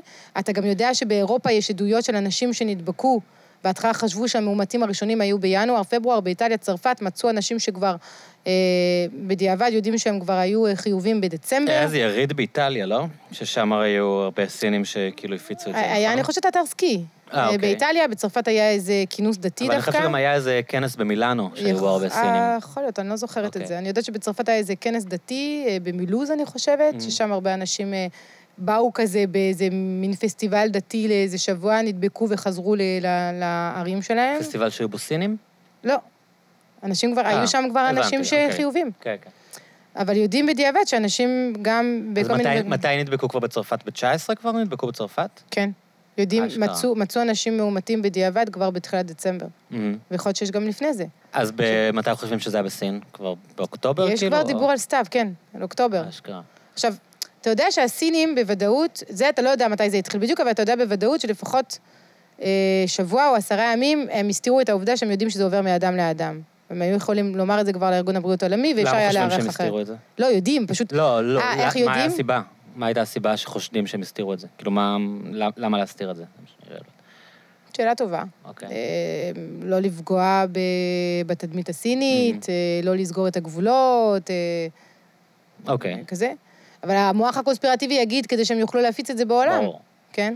גם זה מאוד קל להאמין בקונספירציה כזאת שאתה לא מבין למה סין לא סגורה ולמה לא מתו בבייג'ין ולמה אז- לא מתו בשנגחאי. אז, אז זה בדיוק מה שאני אומרת. יש, יש כן. הרבה דברים שאנחנו לא יודעים, ולכן השיח הוא קיים ו- וצריך לדון בו, אבל זה שאתה לא יודע להסביר משהו, זה לא אומר שיש לך את התשובה אליו בתשובה קונספירטיבית. אני אפילו לא חושב על קונספירציות. אני, הרבה אנשים אומרים, האנשים הלא אלה שהולכים רחוק, אומרים, זה ברח להם. הרבה חושבים, כאילו יש כאלה כן. שחושבים שהיה להם משהו במעבדה, המעבדה הזאת בוואן, אני לא יודע כמה זה משכנע, אני בטוח שיש מעבדות במלא מקומות, כמובן כן. המעבדה בוואן. אני משוכנע שיש מעבדה בכל מקום בסין, כאילו, זו מדינה של... אני לא יודעת, אני יודעת אבל- שבספציפית יש מעבדה בוואן, שבה אה, היו אה, אה, עבודות על אה, אה, נגיפי קורונה. מהמם. קורונה זאת משפחה של נגיפים, כן? אז היו שם אה, עבודות על נגיפי קורונה. זה אנחנו יודעים, אוקיי, זה ואנחנו גם יודעים. יודעים שזאת מעבדה, אה, יש שם כמה מעבדות, המעבדה הספציפית הזאת, אנחנו יודעים שלמשל היא אה, בהתחלה אה, דווקא הוקמה במימון צרפתי, מהמם. ובאיזשהו שלב הסינים הפסיקו לשתף פעולה עם הצרפתים ולהעביר מידע, וגם הפסיקו, היו בהתחלה באים לצרפת, לומדים... זאת לא מעבדת נשק, נכון? לא, כאילו לא, לא, לא, לא, רפואי. כן. לא, מחקר רפואי, לחלוטין. אה, אבל אני חושבת שיש גם מת- מתקן צבאי, אבל זה, זה, זה רפואי, ויש שם, אה, בהתחלה היו שיתופי פעולה בין החוקרים הסינים לחוקרים הצרפתים, ובאיזשהו שלב זה נעצר, הרבה לפני הקורונה. אה, אז יש שם בעיות בטיחות, ויש שם שאלות סביב המעבדה, שאי אפשר להיכנס ואי אפשר לחקור את זה. ואי- זאת אומרת, אני מבינה למה יש יותר מדי שאלות שעולות, כן? זה לא שקוף. הרי המשטר הסיני הוא לא שקוף. כן. אה, אבל, אה, אבל עוד פעם, אני לא יודעת להגיד שזה נוצר במעבדה. אני לא יודעת להגיד את זה, וכרגע אני אין אומר שום... שזה פשוט, זה, זה חלק מאותם דברים שדיברנו עליהם בתחילת השיחה, של החוסר אמון הכללי, כאילו, כי אם אני עכשיו בן אדם רגיל, את יודעת, מ- בחור צעיר שכאילו נחשף למידע, והוא כבר מתחיל, יש כבר הצטברות של דברים לא נכונים שאמרו לו, אז המרחק מזה ללהאמין בקונספירציה הוא נורא קצר. כאילו, אם אתה אומר, אוקיי, אז עכשיו יש בן אדם רציני שאומר שזה כן ברח מהמעבדה, אבל בוא, בוא נגיד האמת, אריאל, מי שמאמין בקונספירציה, מאמין בקונספירציה. מי שמאמין בקמטריילס ומא, ומאמין בשבבים של ה-5G ומאמין אני ב... חושב שזה יותר מסובך מזה, כי אני חושב שהרבה אנשים התחילו להאמין בקונספירציות בתקופה הזאת. בין יותר? השאר... כן. אה, בין השאר כי כולם משוגעים עכשיו. כן. פשוט אנשים... גם אה, יש לך יותר מדי זמן בבית ו... אנשים פלופים. כאילו, כן. את יודעת, אני חושב שאנשים אה, בתקופה הזאת, את יודעת, כל כך הרבה אנשים, חלק נכנסו לדיכאונות וחלק בכל מיני נכון. התקפי מניה משונים, את יודעת. וזה כזה קצת מה שרציתי לדבר, אני חושב שזה גם משליך על ההפגנות, זה משליך על הרבה דברים, כאילו, שאנשים, הם, אה, הם לא במצב המאוזן שלהם. נכון. וזה זה יכול ללכת לכל מיני מקומות, אבל אני חושב שכשבן אדם, כמו שאמרת, יש לו הרבה זמן פנוי ויש לו אה, חרדה, או אפילו אם הוא לא בחרדות, אפילו עצם זה שהעולם שהוא הכיר קרס, והוא מנסה נכון. to make some sense out of it. ואין לך במה אז נורא אין לך תשובות, כן, נכון, אז ואין נורא קל- אז- אז סופיות. יש מישהו שמציע לך הסבר למה העולם נכון, קרס, אז נכון. קודם כאילו הכל היה בסדר, הבנת, הבנת באיזה עולם אתה חי, והיום את- ההסברים שאתה מקבל בטלוויזיה הם לא מספיק טובים. זה, נורא, כאילו. זה נורא קשה לחיות בעולם כזה, שאתה אומר, אני, אני לא יודע לאן זה הולך מפה. אני לא יודעת כמה זמן וכל נהיה הזמן הולכים בסגר. דברים לא נכונים. נכון, אני לא יודע כמה זמן אהיה בסגר, אני לא יודע אם אני אהיה שוב בסגר אחרי זה, אני לא יודע אם תהיה לי פרנסה, אני לא יודע אם אני אוכל לטוס ולראות את המשפחה שלי, אני לא יודע אם העולם לחזור למין אה. סדר אה, רגיל. זה נורא מפחיד, זה מפחיד גם את האנשים שהם יותר אה, עם רגליים על הקרקע. אני אומר שבתוך מציאות כזאת יש משהו מאוד מנחם בקונספירציה. נכון. כאילו ברגע כאילו ש- אתה מרגיש שיש לך תשובה. יש לך תשובה, וגם באיזשהו מבין. מקום, אתה גם, אתה גם מבין, אתה מקבל איזו שליטה מחודשת על החיים שלך, שמישהו הסביר לך משהו, וגם זה נותן לך איזשהו sense of meaning. אתה יודע מה הבעיה? יש לך איזו משמעות פתאום. פתאום אתה עכשיו הפכת להיות בקבוצה הזאת של האנשים שהולכים להפיץ את האמת, הקבוצה הזאת הבעיה, ש... הבעיה בקונספירציות, אחת הבעיות עם קונספירציות, מעבר לזה שזה לא נכון, זה שהרבה פעמים קונספירציה היא באה לתת לך אשם. מהמם, היא באה להאשים מישהו כן, ספציפית, או כן, עם כן, ספציפי, וזה בא עם שנאה. מהמם. וזה זה יוצר מעגלים כאלה מסוכנים. אה, אבל אני מסכימה איתך לחלוטין, שאנשים מרגישים שהם חייבים משהו להיאחז בו, והם צריכים תשובה כלשהי, וזה הרבה פעמים הרבה יותר קל ללכת לקונספירציה או אה, משהו שלא אומרים לך. זה לא תמיד אה, חייב ללכת למקומות כאלה רדיקליים, כמו, את יודעת, יש אג'נדה 21, G5, כל ה... לא, זה יכול ללכת גם ל... האלה. אה, סוגרים אותנו בבית עכשיו, כי לביבי יש את המשפט שלו. לגמרי. וזה, לגמרי. לגמרי. ו... ואני באמת רואה כאילו... קודם כל, אגב, אני לא יודע שזה לא נכון, כאילו, הטיעונים, את יודעת, נכון, אנשים, לא אנשים, לא אנשים נכון. מאוד רציניים, נגיד, אה, לא יודע, מוטה קרמניצר, שהוא בן אדם שאת יודעת, למדתי משפטים, הוא היה אלוהים בנושא של משפט חוקתי, כאילו, אה, כותב מדי יום על זה שאת יודעת, באופן נחרץ, אה, שהסגר הוא כדי אה, גם אני לא יודעת למנוע להגיד את שזה זכות לא נכון. ההפגנות. אבל אני כן, אני כן אומר שעם כל זה שאני באמת לא יודע, ואני לא שולל בכלל את את האפשרות הזאת, אני כן רואה אנשים בתוך ההפגנות שה-state of mind שלהם הוא קונספירטיבי. כן. כלומר, מעבר לשאלות הספציפיות, אם זה נכון או לא, כבר התפיסה היא תפיסה של נרדפות, תפיסה של, אה, את יודעת, של נורא, זה, זה קרקע מאוד בשלה גם נגיד להאמין לקונספירציות אחרות. נכון. אתה יכול לדבר עם, אה, עם מפגין בבלפור, ויש לי הרבה חברים כאלה, וגם אני הלכתי להפגין. אה, רגע, אתה מדבק? הייתי, לפני, פעם אחרונה לפני חודש. אה, סתם, זה היה בצחוק. אה, אבל זו דוגמה טובה, כי, כי אומרים שהם מדבקים והם יודעים שהם לא, או בטח לא בשיעורים לא ש... יודעים שהם לא. לא. סליחה. בטח לא בשיעורים שמציגים אותם. כן. כלומר, יש... אה, לא יודעים אעשה- אני- שבהפגנות אנשים נדבקים. אני אגיד לך את זה הכי הכי קל. יותר איפה- הנתונים? איפה הנתוני ההדבקות? יש חקירות אפידמיולוגיות כל אגב, הזמן. בכל העולם אין כאלה. על זה אני מדבר. בארצות הברית ניסו לבדוק אם אנשים שהלכו להפגין בהפגנות אה, Black Lives Matter, הם אה, גם אה, נדבקו, ואז לא הצליחו להכריע. יש מחקר מאוד רציני שנעשה בעניין הזה, שהוא הגיע למסקנה שאי אפשר להכריע, שאי אפשר להגיד שאנשים שהשתתפו בהפגנות נדבקו יותר או נדבקו פחות. אחת התופעות הייתה שאחרי ההפגנות, אנשים הכניסו אותם, הכניסו את עצמם הרבה לבידוד וולונטרי, מהמם. פחות ככה הסתובבו בחברה, ואז יכול להיות שהם, גם הם נדבקו, אז הם לא הפיצו. ואז אתה לא רואה, זאת אומרת, אי אפשר להכריע בדבר הזה. זאת אומרת, זה, זה נכון שיש בעיה של חקירות אפידמיולוג- אפידמיולוגיות בארץ וקטיעת שרשרת ההדבקות אבל וזה, אבל זה דווקא בעיה שהיא לא ייחודית רק אבל לנו. אתה רואה גרפים עם אה, התפלגות מי נדבק איפה. ו- שעל מה זה חקירות- נסמך אבל? על תישול של אנשים. כן. יותר מ-50% מהאנשים לא יודעים להגיד איפה הם נדבקו. מהמם. הבנתי. כן? כי מי שיודע להדביק, אה, מי שיודע להגיד איפה הוא נדבק, בדרך כלל יודע להגיד שזה מהבת שלו, או מבע... אז את, מה- את, מהבעל. אין לך דעה לגבי הנושא הזה? כאילו, אני, אני כן מאמין באיזה שאין... עניין? לא, את אומרת, זה שאין נתונים לגבי ההדבקות, מבחינתך זה לאו, זה פשוט כי אולי הנתונים לא טובים? זה לא כי לא לא, נדבקים אני, שם? אני, אני חד משמעית חושבת שיש הבדל מאוד גדול בין מה שקורה בחלל פתוח לבין אה, חלל סגור. על זה אני מדבר. אני, אני חושבת לחלוטין. אני כן חושבת שיש אה, רגעים של צפיפות בבלפור, שאם יש שם איזה סופר ספרדר אחד, אז לא משנה שהוא בחלל פתוח, ייתכן מאוד שהוא מדביק סביבו עשרה אנשים. אי אפשר להגיד שהדבר הזה לא קיים. מהמם. האם, האם אני יודעת להצביע על מקרה אחד שזה קרה? אני לא יודעת, אין לי את בדיוק. הנתון הזה. אבל אני גם לא יכולה לשלול אותו. אני מבין, שיש לך אבל 50 אחוז מהאנשים שלא כשהם יודעים... שם והם אם- מז- הם אני אגיד מזהים... עוד פעם, אם נגיד אתה הלכת עכשיו לבלפור, כן? אתה חוזר הביתה אחרי כמה ימים, אתה מתחיל חלילה לפתח סימנים ותסמינים. אני לא יודע שנדבקתי אתה שם. לא, אתה לא יודע, כי אתה לא מכיר את האנשים שהיו לידך, ואתה לא יודע אם היה לידך שם מאומת. אתה לא מכיר אותו, הוא לא במקרים האלה, אליך כאילו, להגיד לך באופן נכנס אה, לבית. אינהרנטי, הח- החקירות האפידמיולוגיות הן לא יעילות, כאילו, זה מה שאת אומרת. כן, יש בעיה איתם, בגלל זה היה צריך לפתח את האפליקציה הזאת. אגב, במדינות כמו אה, הונג קונג וסינגפור וקוריאה הדרומית, אחד הדברים שעבדו ממש טוב מההתחלה זה שבגלל שהם היו מאורגלים ממגפת הסארס, אז היה להם גם איזה מין, כמעט בכל מדינה כזאת היה אה, ספר חוקים של... פרוטוקול. פרוטוקול של כאילו מה עושים במקרה של מגפה, ואת האפליקציות שכולם הורידו, ו, אה, ויודעות אה, לעקוב אחריך ואיפה היית, ואיך אה, אפשר לדעת אם אתה היית בקרבת זה, שאגב, זה לא סוכנויות ביון אין כמו לנו השב"כ. לי עוד מזגן, please. זה לא, אלה לא סוכנות ביון שמפעילות את האפליקציות האלה, כן? זה, זה חברה אזרחית.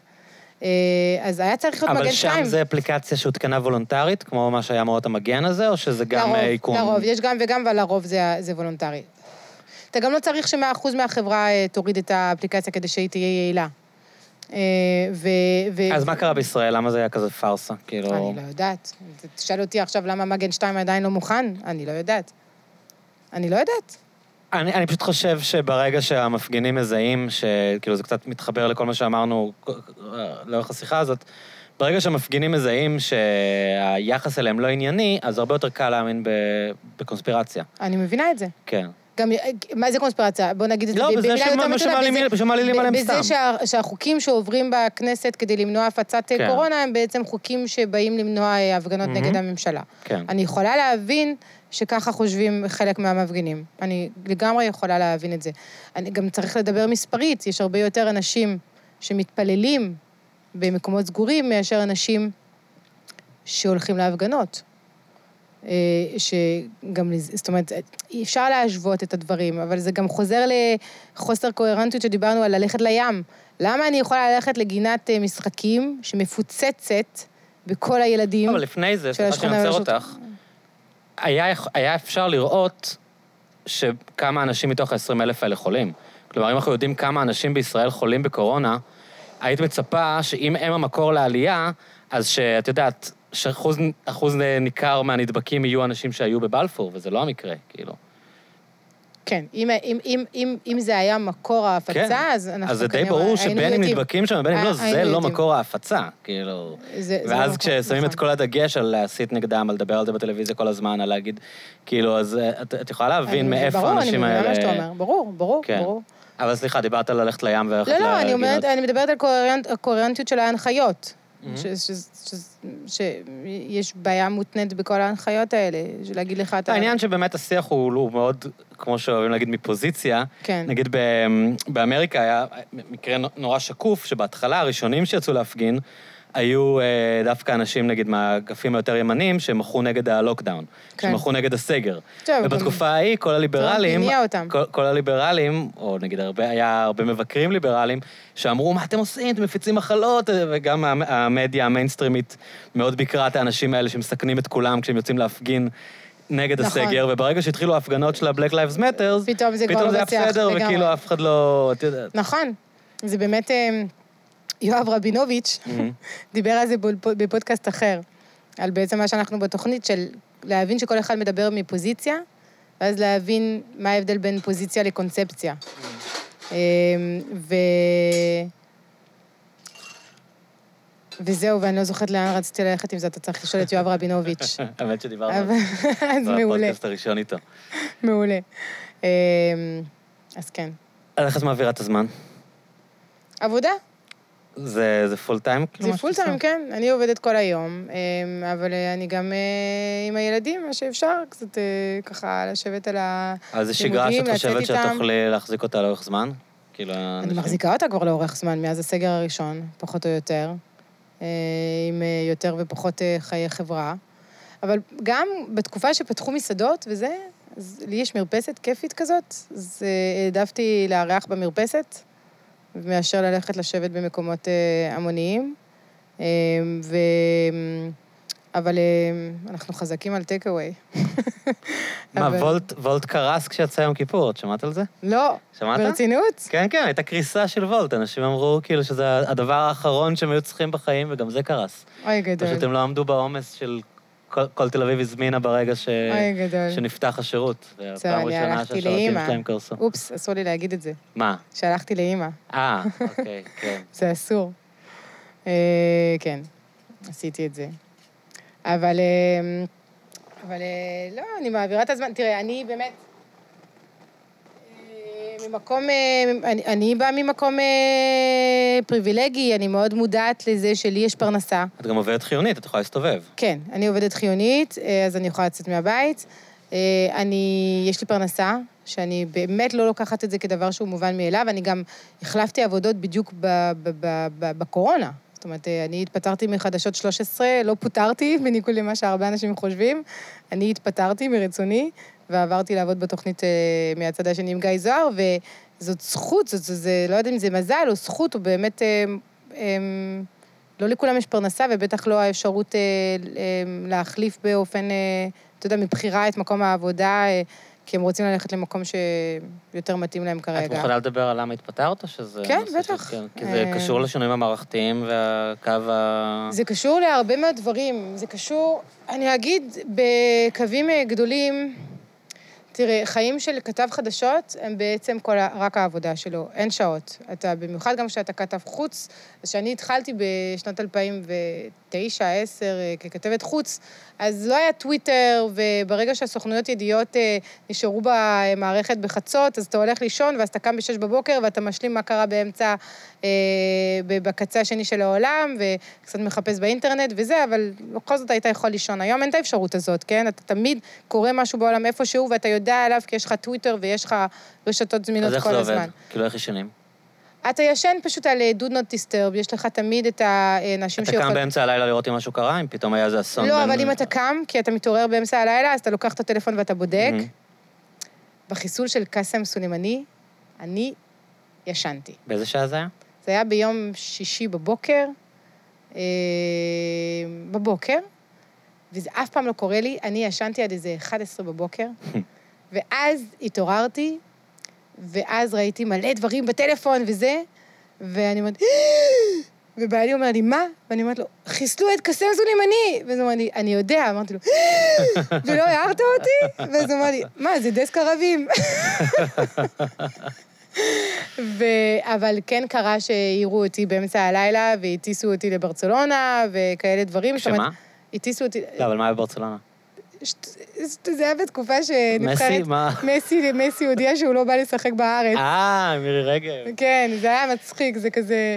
שהיא קנתה כבר לכל משרד התחבורה כרטיסים, כן, נכון? הלכתי לישון, הטלפון צלצל באיזה אחת בלילה, אני אומרת, אה, העורך אה, ליאור לנדנברג אה, אומר לי, מה קורה, מה העניינים? אני אומרת לו, ליאור, מה אתה רוצה? אחת בלילה, מה? אמר לי, מה נשמע? ליאור, מה אתה רוצה? אז הוא אמר לי, "אה, את טסה לברצלונה? אני כזה, מה? מה יש שם? אני חושבת פיגוע וזה, אני אומרת, לא. מה? מסי? אז הוא אמר לי, כן. אז אמרתי לו, אני עושה סיבוב בראש מהר, אני אומרת, אה, ברצלונה, בן דוד שלי, סבבה לי. ואז ברור שאני אגיד כן בכל מקרה, ואני אומרת לו, אוקיי, אמ, טוב, אז הוא אומר, טוב, אז אני יכולה לחזור לישון? הוא אומר לי, לא, את עכשיו אה, מזמינה... לילה? כן, את מזמינה כרטיס, יוצאת לשדה. מה את חוזרת וואי, לישון? וואי, וואי, אבל מה- מה מה את אמורה לעשות שם? הרי את לא תראייני את מסי, נכון? זה כאילו, זה זה זה מה היה- שאני לא כך מבין ב- אז מה הייתי אמורה לעשות בפורמט שם? של חדשות טלוויזיה, שזה יהיה כזה, ואיתנו עמנואל אלבז פלפס מברצלונה, ואת סתם עומדת שם ואומרת דברים שיכולת לא להגיד סתם, מהארץ. אבל זה בדיוק העניין, כל כך לא סתם עמדתי אז שם. מה עשית שם? שלחו אותי, אני טסה, זה, אני לא, זה פעם ראשונה שולחים אותי, אני רק עם אייפון, אומרים לי, תקני איזה סלפי סטיק בשדה תעופה, כדי שתוכלי לצלם את עצמך. אני אפילו לא עם אייפון, יש איזה שומי או משהו כזה אה, שלי. אני לא יודעת לעשות סלפי, כי אני לא חזקה באינסטגרם, אני שונאת את זה. ואני מגיעה לשם ואני אומרת, אני מתקשרת למערכת ואני אומרת, מה אני עושה? כן. אז אומרים לי, תלכי ל- אה, לקאמפ נו, כן. ומתאמנים שם, את לא תוכלי להיכנס כי צריך אקרדיטציה, תחפשי איזה שלט שמראה שאת שם ותצלמי את עצמך ותתחילי להתאמן על דיווח. כן, זה ו- מדבר. ואני כאילו באה, לא ישנתי, אני לא ישנתי בלילה עם הבגדים שלי מהשדה וזה, אני אומרת, ממש, כאילו הגעתי עד לשם ואני לא אכנס.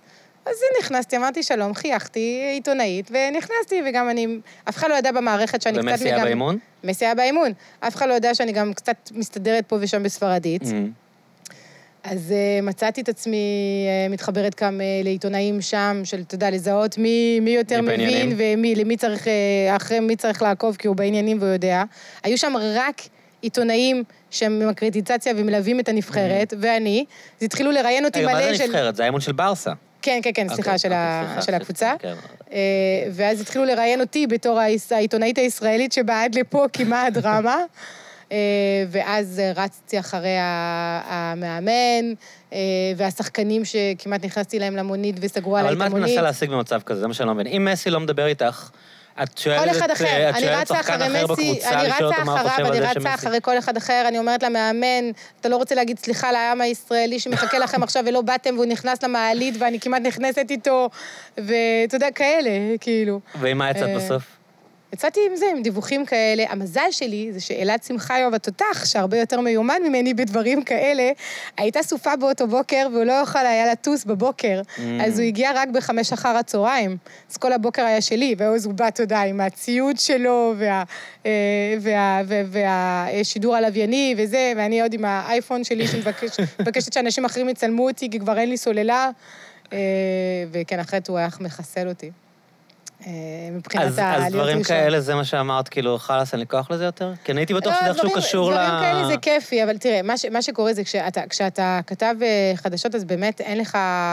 שישי שבת אתה עובד, אתה תמיד בכוננות, אתה לא יודע אם אתה תהיה בארוחת שישי, אתה לא יודע אם אתה יכול ללכת לים עם הילדים, אה, אתה עובד כל הזמן, כן? Mm. זו אף פעם לא הייתה הקרבה מבחינתי, זה, זה כל, כל, כך אהבתי את זה, שזה מי- זה מי שהייתי. באיזשהו שלב, אז אה, מבחינתי הדיווחים החדשותיים ברמה של לקחת איזה סיפור מהעולם שאני לא מבינה אותו כרגע, וגם אין לי כל כך הרבה זמן ללמוד, כי אני צריכה לעבור מהתוכנית בארבע לתוכנית בחמש, לתוכנית בשש, ואז למהדורה ולעשות את הכתבה, ואז ללילה, והכל כזה בכותרות. זה כבר התחיל להרגיש לי שאני עושה יותר טלוויזיה מאשר עיתונות. ואז התחלתי להבין שגם ההופעה בטלוויזיה היא לא הדבר שהכי מספק אותי ברמה המקצועית. זאת אומרת, מצאתי את עצמי מוותרת כשהעורך אומר לי, אני רוצה עכשיו שתשבי במהדורה, תעשי סיטה, ואני מוצאת את עצמי אומרת לו, אני מעדיפה שתיתן את הדקה הזאת לכתבה, כי היא צריכה את זה. אה, וזה, זה, ואז אתה מבין ש...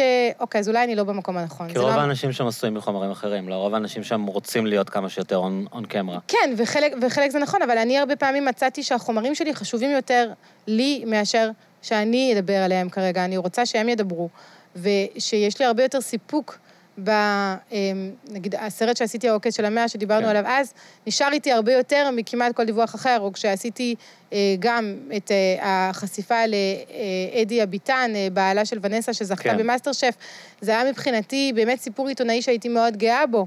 אמ, ופחות היה לי חשוב כל הזמן שיראו אותי, אלא שיראו את הסיפור. אגב, זה... ואז אתה מבין ש... ואני לא מאשימה את המדיה, כי זאת המדיה, כן? המדיה היא רוצה שאתה תס... אתה, אתה, אתה צריך לספק הרבה, הרבה, הרבה, הרבה, הרבה... אה, אה, זה מין תעשייה כזאת, זה כמו מפעל, אתה צריך לספק הרבה, הרבה, הרבה חומר, ולאו לאו דווקא תמיד יש לך את הזכות להיכנס לתוך הקרביים של הנושא ולעשות עיתונות. ולי זה התחיל להרגיש שזה לא מתאים לי יותר, ואז כל ההקרבה הזאת, היא פשוט לא... זה, פתאום זה התחיל להרגיש לי כהקרבה. זה התחיל להרגיש לי שאני לא רוצה לעזוב עכשיו את הילדים שלי. אני לא רוצה עכשיו לעזוב את הבית. ואז זה היה לי קשה. וכן, אני לא יכולה... לת... אה, אני לא רוצה להיכנס לפרטים, אבל כן, אה, היו חילופי, אה, חילופי הנהלה בתוך חדשות... חדשות 10 הפכו להיות חדשות 13, אני פחות מצאתי את עצמי שם.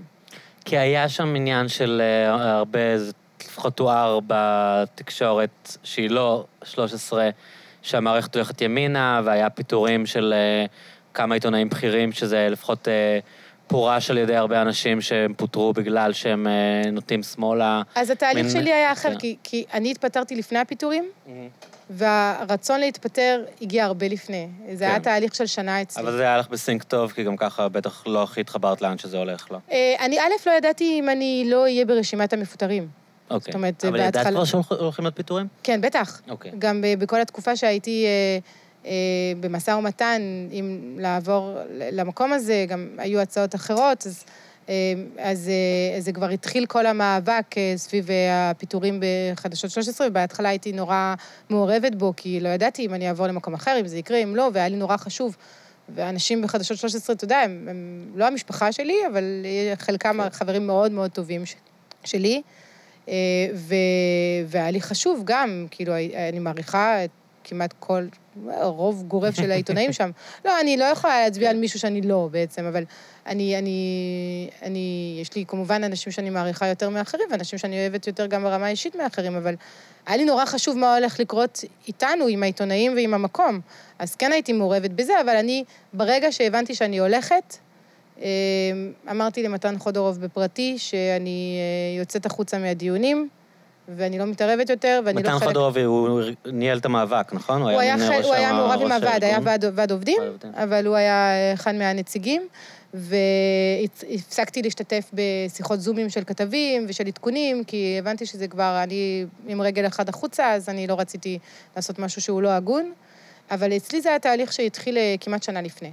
זה היה תהליך ארוך של להבין שלא טוב לי, מה לא טוב לי, לזהות שמקום העבודה שלי כבר לא טוב לי בו, אה, מכל מיני סיבות, ואז להחליט, אז מה הלאה?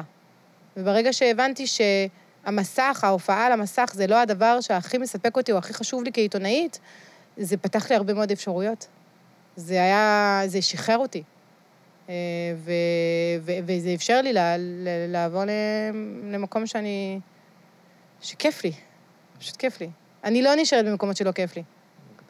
זה יכול לקחת לי קצת זמן, אבל אני, אני ישבתי באותה תקופה עם אה, חברים, ו... שהם לא, לא בתחום. אחד הוא באקדמיה הרבה מאוד שנים, הוא בדיוק עזב את האקדמיה, ואז אני זוכרת שאמרתי להם שאני סובלת נורא. הרבה לפני. Mm. ואז אחד אמר לי, כמה זמן את סובלת? אז אמרתי לו, חודשיים. אמר לי, מנו, אני סובל עכשיו חמש שנים, ואני סופר רק את הדוקטורט. אז אמרתי לו, אז אני, אני לא מבינה איך אתה עושה את זה, אני נגד, זה נגד כל. העקרונות שלי.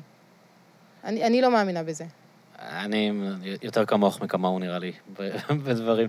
אבל הזכרת לי שעכשיו שהזכרת את עוקץ המאה, שדיברנו עליו אה, באריכות בפרק הקודם, אז רציתי לספר לך שיש לנו איזה נכס שאנחנו, שלנו, שאנחנו משכירים, כאילו, אוקיי. נכס משרדים. אז זו הייתה תקופה שהראינו, הראיתי אותו לסוחרים פוטנציאליים, אז הגיעו שני אה, צרפתים, ישראלים צרפתים, לא יודע מה המונח הפוליטיקלי קורקטי, אה, שנראו בדיוק כמו כוכבי הסרט שלכם, של עוקץ המאה, ומהרגע הראשון הם היו נראים לי אנשים שאני לא רוצה להזכיר להם את הנכס. ואני לא כזה, את יודעת, אני לא בן אדם יותר מדי חטטן, אבל שאלתי אותם כזה, מה, מה אתם עושים? מה אתם עושים, כאילו, מה, מה העסק שאתם רוצים, איזה משרדים אתם רוצים לפתוח כאן? והם אמרו לי, קרבון. אנחנו רוצים. לעשות קרבון. כן, כקרבון, למי שלא מבין, זה הפחמן, עונת ה... אשכרה ענו לך. אמרו לי בפנים קרבון, ואז הוא התחיל להסביר לי שכן, הצרפתים מטומטמים, אנחנו הולכים לעשות, אנחנו עושים מכאן משהו, עושים מלא כסף, אל ת... הוא חשב שאני שואל, כאילו, כדי לדעת אם יהיה להם כסף לשלם את השכירות. וואו. אז, אז הוא התחיל להתפאר איך הם כאילו דופקים את הצרפתים ו... ועושים מלא כסף, אה, אז הוא התחיל... טוב, כמובן התחיל... שאני כבר חושבת, אחרי שנכבה את המיקרופונים, תגיד לי שמות אני וזה. מקווה שאני אמצא את זה, זה היה, אני כאילו הייתי בכזאת רתיעה מזה. אבל את, אה, ראיתי שהתראיינת ממש לפני אה, כמה זמן לאיזה גוף... ל France Inter. שזה עיתון או... France Inter זה רדיו. רדיו זה צרפתי רדיו שיש לו מוביל? גם אתר, כן. על. על, על אנשים כאלה? כן, הם, אה, אור- אה, פר- אה, פרדריק מטוזו, שהוא הכתב שלהם בארץ, הוא ראיין אותי לפני הקורונה, ובגלל הקורונה זה תחקיר שהוא הכין ולא יצא, יצא רק עכשיו.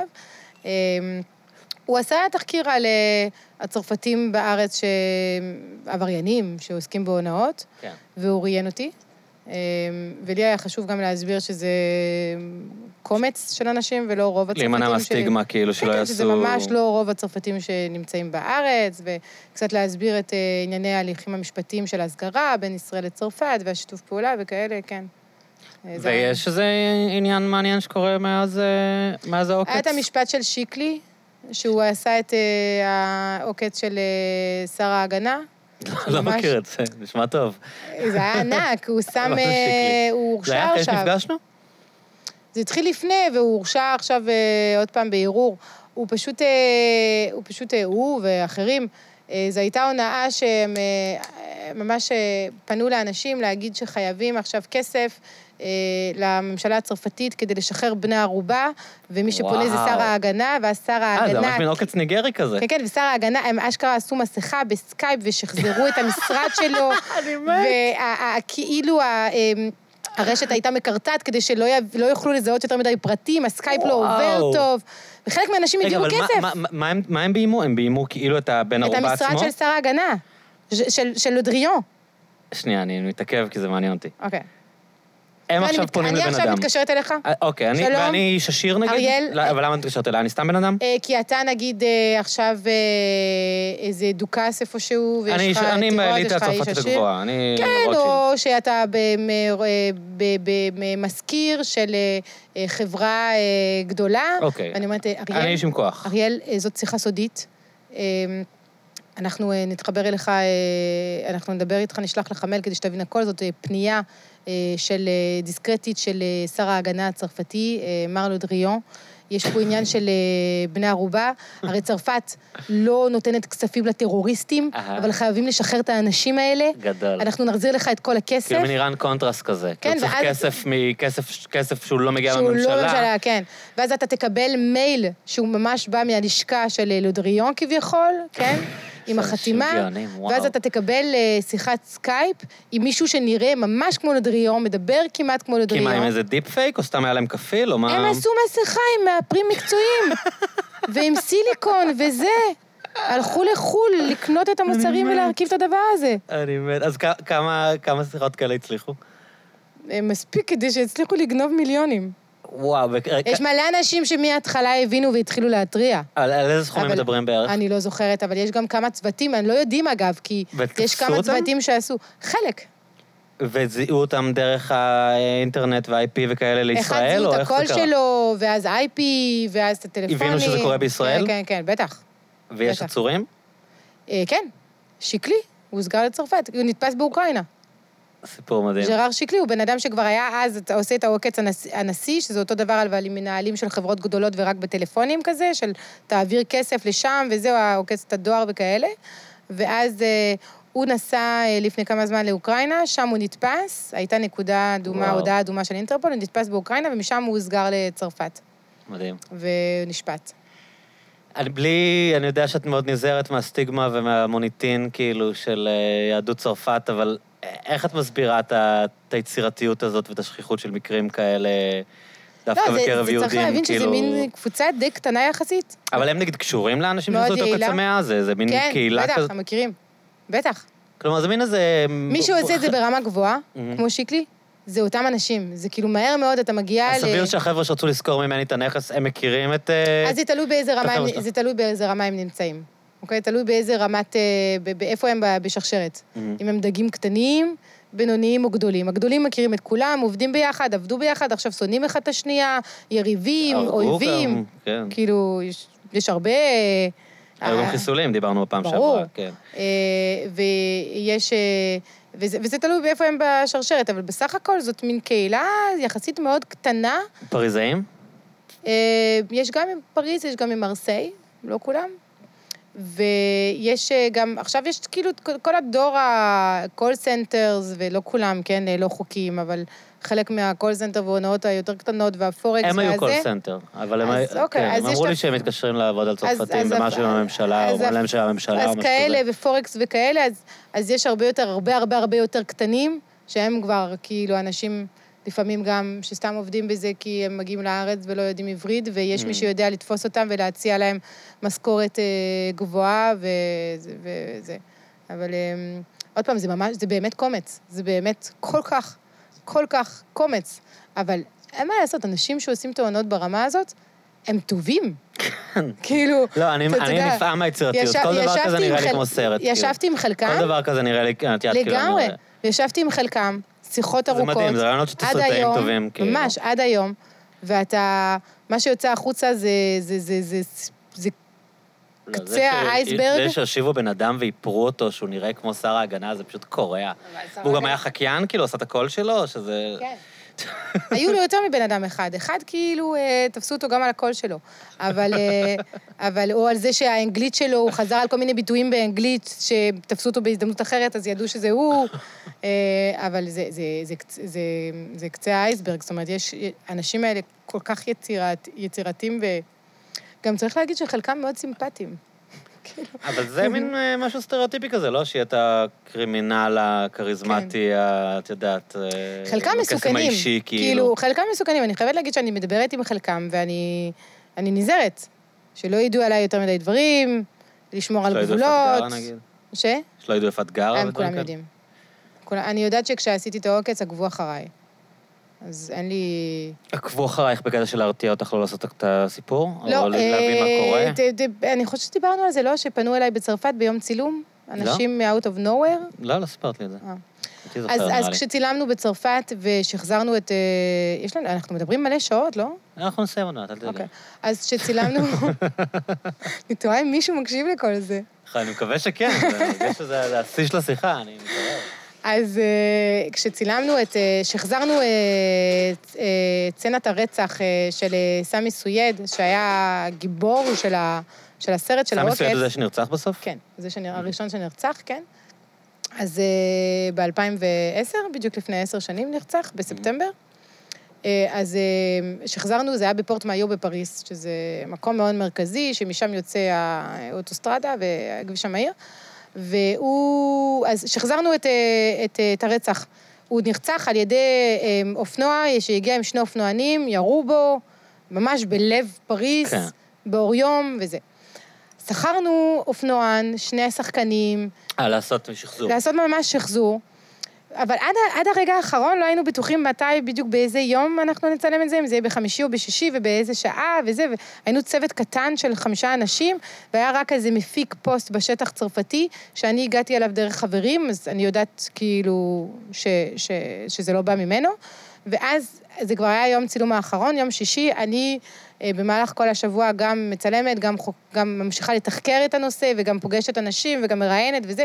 אני כבר גמורה, אני כאילו מתפגרת באוטו, בוואן מאחורה, ואז בא המפיק הזה, הצרפתי, והוא דופק לי בחלון ואומר לי, מנו, יש פה אנשים שבאו אליי ואמרו שהם יודעים מה אנחנו עושים.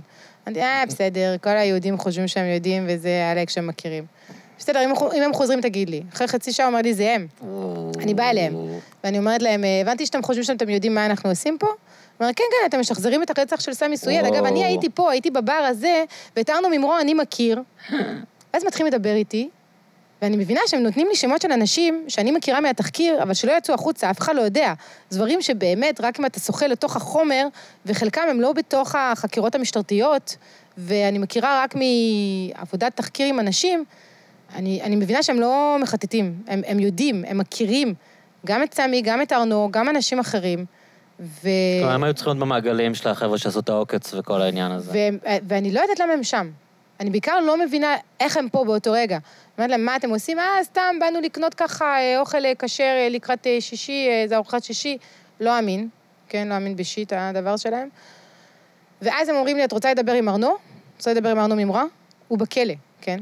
כן. עכשיו, אני אומרת להם, כן, ברור. והייתי חייבת לצלם איזה סטנדאפ, כאילו איזה קטע כזה שאנחנו עומדים, אני ואסף ליברמן, ואומרים, פה היה הרצח של סמי Mhm. סויד, בסוף זה לא נכנס, כי עשינו סרט בלי קריינות ובלי עיתונאים, והוצאנו את זה החוצה, שזה גם עוד דבר שכאילו, יכולתי להתעקש להכניס את זה, אני התעקשתי לא להכניס את זה, כי חשבתי שזה פוגע בסרט, שיראו אותי שם. כן. אמ, שברמה המקצועית אתה יכול להגיד, אה, זו החלטה מוזרה, נכון. אבל זו הייתה החלטה מאוד נכונה מבחינת הסרט. ואז אני צריכה לצלם את הדבר הזה, אז אני אומרת לך, חכו, חכו שנייה, כי אני חייבת אור עדיין, ו- ואני צריכה לצלם את זה. אז בזמן שאני מצלמת את הסטנדאפ, הם מתחילים לצלם אותנו, עם וואי, הטלפונים וואי, שלהם. וואי, וואי. הצוות מתחיל קצת להילחץ, אני זורקת להם כזה בבדיחה, אה, אל תזמינו לי עכשיו אופנוען, כן, שבא לחסל אותי. לא, לא, לא. אחרי זה אני יודעת שהתמונה שלי הסתובבה בקרב כל החבר'ה, מתקשרת לעבריין אחר יום למחרת, אומר לי, אה, גברת עיתונאית, ראיתי את התמונה שלך, אבל אה, לא, אני לא מתראיין. אה, שזה היה מין אה, הגנה כזאת? כאילו, אל תדברו עם האישה הזאת, היא עושה עלינו סרט. זה כאילו אנחנו בודקים מה את עושה, לאן את מגיעה. האם אבל את זה היה- נוגעת זה היה בדברים כדי אסורים. לאיים, את חושבת? אני חושבת שזה היה, לא, זה היה כדי לפקח. אה, זאת אומרת, אני באותו רגע, אגב, כן התקשרו לכלא, ומה שקרה זה שקיפלנו את אה, הם. באמת ניסו לארגן לך שיחה עם ארנו? ארגנו לי. מה שקרה זה שהם אמרו לי, בוא נדבר, אבל בוא ניכנס לתוך הבניין כדי לדבר, הרחק מכל הצוות שלי, ואני סימנתי לצלם שימשיך לרוץ. Mm. כי אני יודעת שאני מחוברת עם מיקרופון, והוא כאילו מקפל את הציוד, אבל המצלמה שלו עושה זום מרחוק, ומסתכל, ומצלמת אותנו נכנסים פנימה, ואני לבד איתם, והם מתקשרים אה, למישהו בכלא, שהוא, שהוא בתא, אני יודעת מי זה המישהו הזה, אני לא יכולה להגיד את זה, הוא בתא ליד ארנו ממרו, כן? והם מדברים איתו, שמים אותו על הרמקול, ואז ארנו אומר, "אה, היא רוצה לדבר עם ארנו, ארנו יכול לדבר איתה, ואז ארנו אומר, אה, כן, אני יודע שהיא פה, היא ניסתה לדבר עם הבת זוג שלי, שזה נכון, פניתי אליה, אה, ואמרתי, ישר אמרתי, ברור, אני פונה לכולם. אני רוצה לספר את הסיפור של כולם. אה, ו, ואז, באותו רגע, החבר'ה התחילו ככה בצוות לשאול מה זה היה, מה קרה. אני לגמרי כאילו ניקיתי את זה מעצמי. זה התחבר לי לזה שבערב הראשון שהייתי לבד בפריז, כי הגעתי לפני כל הצוות, אחרי שיצאתי מהבית של מישהו מאוד מרכזי בסיפור, הרגשתי שיש איזו מכונית שלא אמורה להיות לידי, וואו. בחצות בלילה. שגם את זה ניקיתי באותו רגע. וכשחזרתי לארץ, ואז התחלתי לנסות לברר מי הם האנשים האלה, הבנתי, ש... לא, אחד מהם לא הצלחתי עד היום להבין, אבל אחד מהם הבנתי, וכשדיברתי עליהם עם אנשים אחרים, הם נבהלו. כשחזרתי לארץ ושאלתי מישהו, אמרתי, נראה לי שעקבו אחריי שם בצרפת, יכול להיות? אז הוא הסתכל עליי, אמר לי, מה, את תמימה? את לא יודעת שעוקבים אחרייך מהיום הראשון? וואו. ו... וזהו, וזה כאילו, זה, אלה דברים שכמובן אבל את לא מפחדת. אה, לא, זאת אומרת, אה, יש לי כזה מנגנון הגנה שבאותו רגע אתה לא מפחד, כי אחרת אתה כופה, כן? אבל אתה יותר מודע אחר כך. זאת אומרת, כשעשיתי את הסיפור של לידיה ביטן, אז תפס הרבה יותר חזק ממה שציפיתי, כי בצרפת היה לזה לפולו-אפ מטורף. אבל הם עוקבים אחרייך. פשוט הם כדי עקבו. להבין, כדי להיות, כדי להיות בעניינים, כדי אני לדעת חושבת מה הולך רצו, לצאת, לי, הם כאילו. רצו, יש הרבה דברים שלא נחשפו בסיפורים האלה, והם רצו לראות אם אני הולכת לגעת בדברים שהם לא רוצים שיצאו החוצה. דברים ש- שהמשטרה עוד לא עלתה עליהם, נגיד? יכול להיות, כן. רצו לראות אם אני אה, מביאה רק צד אחד, אם אני חופרת במקומות שאני לא יכולה לחפור, אם אני מתחילה לשים אה, יד אנשים מאוד איפה נמצא רציונליים הכסף. וחכמים, ופשוט ממקסמים את כן. הסיטואציה. כן. עכשיו, אני לא יודעת, יכול להיות שארנו מימרון, שידע מהיום הראשון שאני, כי מן הסתם ברגע שפניתי לבת זוג שלו, היא אמרה לו שאני עובדת על משהו, יכול להיות שהוא שלח אנשים לבדוק מה אני עושה, אני לא יודעת. יכול להיות שזה בכלל לא בא מהכיוון שלו, שזה בא מאנשים בארץ, אני לא יודעת. אבל זה כן אנשים שמדברים כולם, ואת השם שלי... לפני כמה חודשים היה סיפור אחר של צרפתים שנתפסו באיזה משהו, הלכתי לבית משפט, שעוד עבדתי בחדשות 13, הלכתי לבית משפט כדי לראות אם אני מרימה משם סיפור, יש שם חמישה אנשים, איך שנכנסתי לבית משפט, התיישבתי מאחורה, האישה מאוד לא אהבה את זה, חטפתי קללות, ואני יכולה להבין. אחד בצרפתית. כן, אחד הגברים שישב לידי אמר לי, היי, מנואל אלבאס פלס, מה שלומך? אני לא כזאת מוכרת, כן, ב- בציבור, פשוט יש אנשים מסוימים שיודעים טוב מאוד מי אני. אה, אז, אז אחרי זה, כש, כשזה כבר מגיע לרמה כזאת, אז היום אני, אני לא מפחדת, אבל אני נזהרת, אני לא הולכת למקומות ש, אה, שבהם אני יכולה לסכן אה, את המשפחה שלי חלילה, כן? אז יש לי, יש לי משפחה שאני צריכה לשמור עליה. כן. אה, וואו. מדהים. אה, לפני שאנחנו מסיימים, יש איזה משהו שחשבת שנדבר עליו ולא דיברנו? אני מרגיש על אלוהים דיברנו? שדיברנו על אלוהים. אה, לא, אני חושבת שדי, חפרנו, לא? יכול להיות. אבל היה לי ממש כיף, גם לי. כמו פעם שעברה, אולי יותר. לי יותר, כי הייתי יותר כזאת רגועה. צ'יל? זה כבר שטח ידידותי. למרות שלא שתית הפעם? כן, אני לא צריכה. יופי. אז טוב, את צריכה להשלים שינה, את ב- רק מ- מאתמול. מרבע לארבע בבוקר. כן, אני מעריך שהחזקת מעמד יפה מאוד. זה נחמד. תודה רבה, עמנואל, אנחנו נעשה את זה עוד פעם, אני מאמין. תודה לך. ביי, להתראות.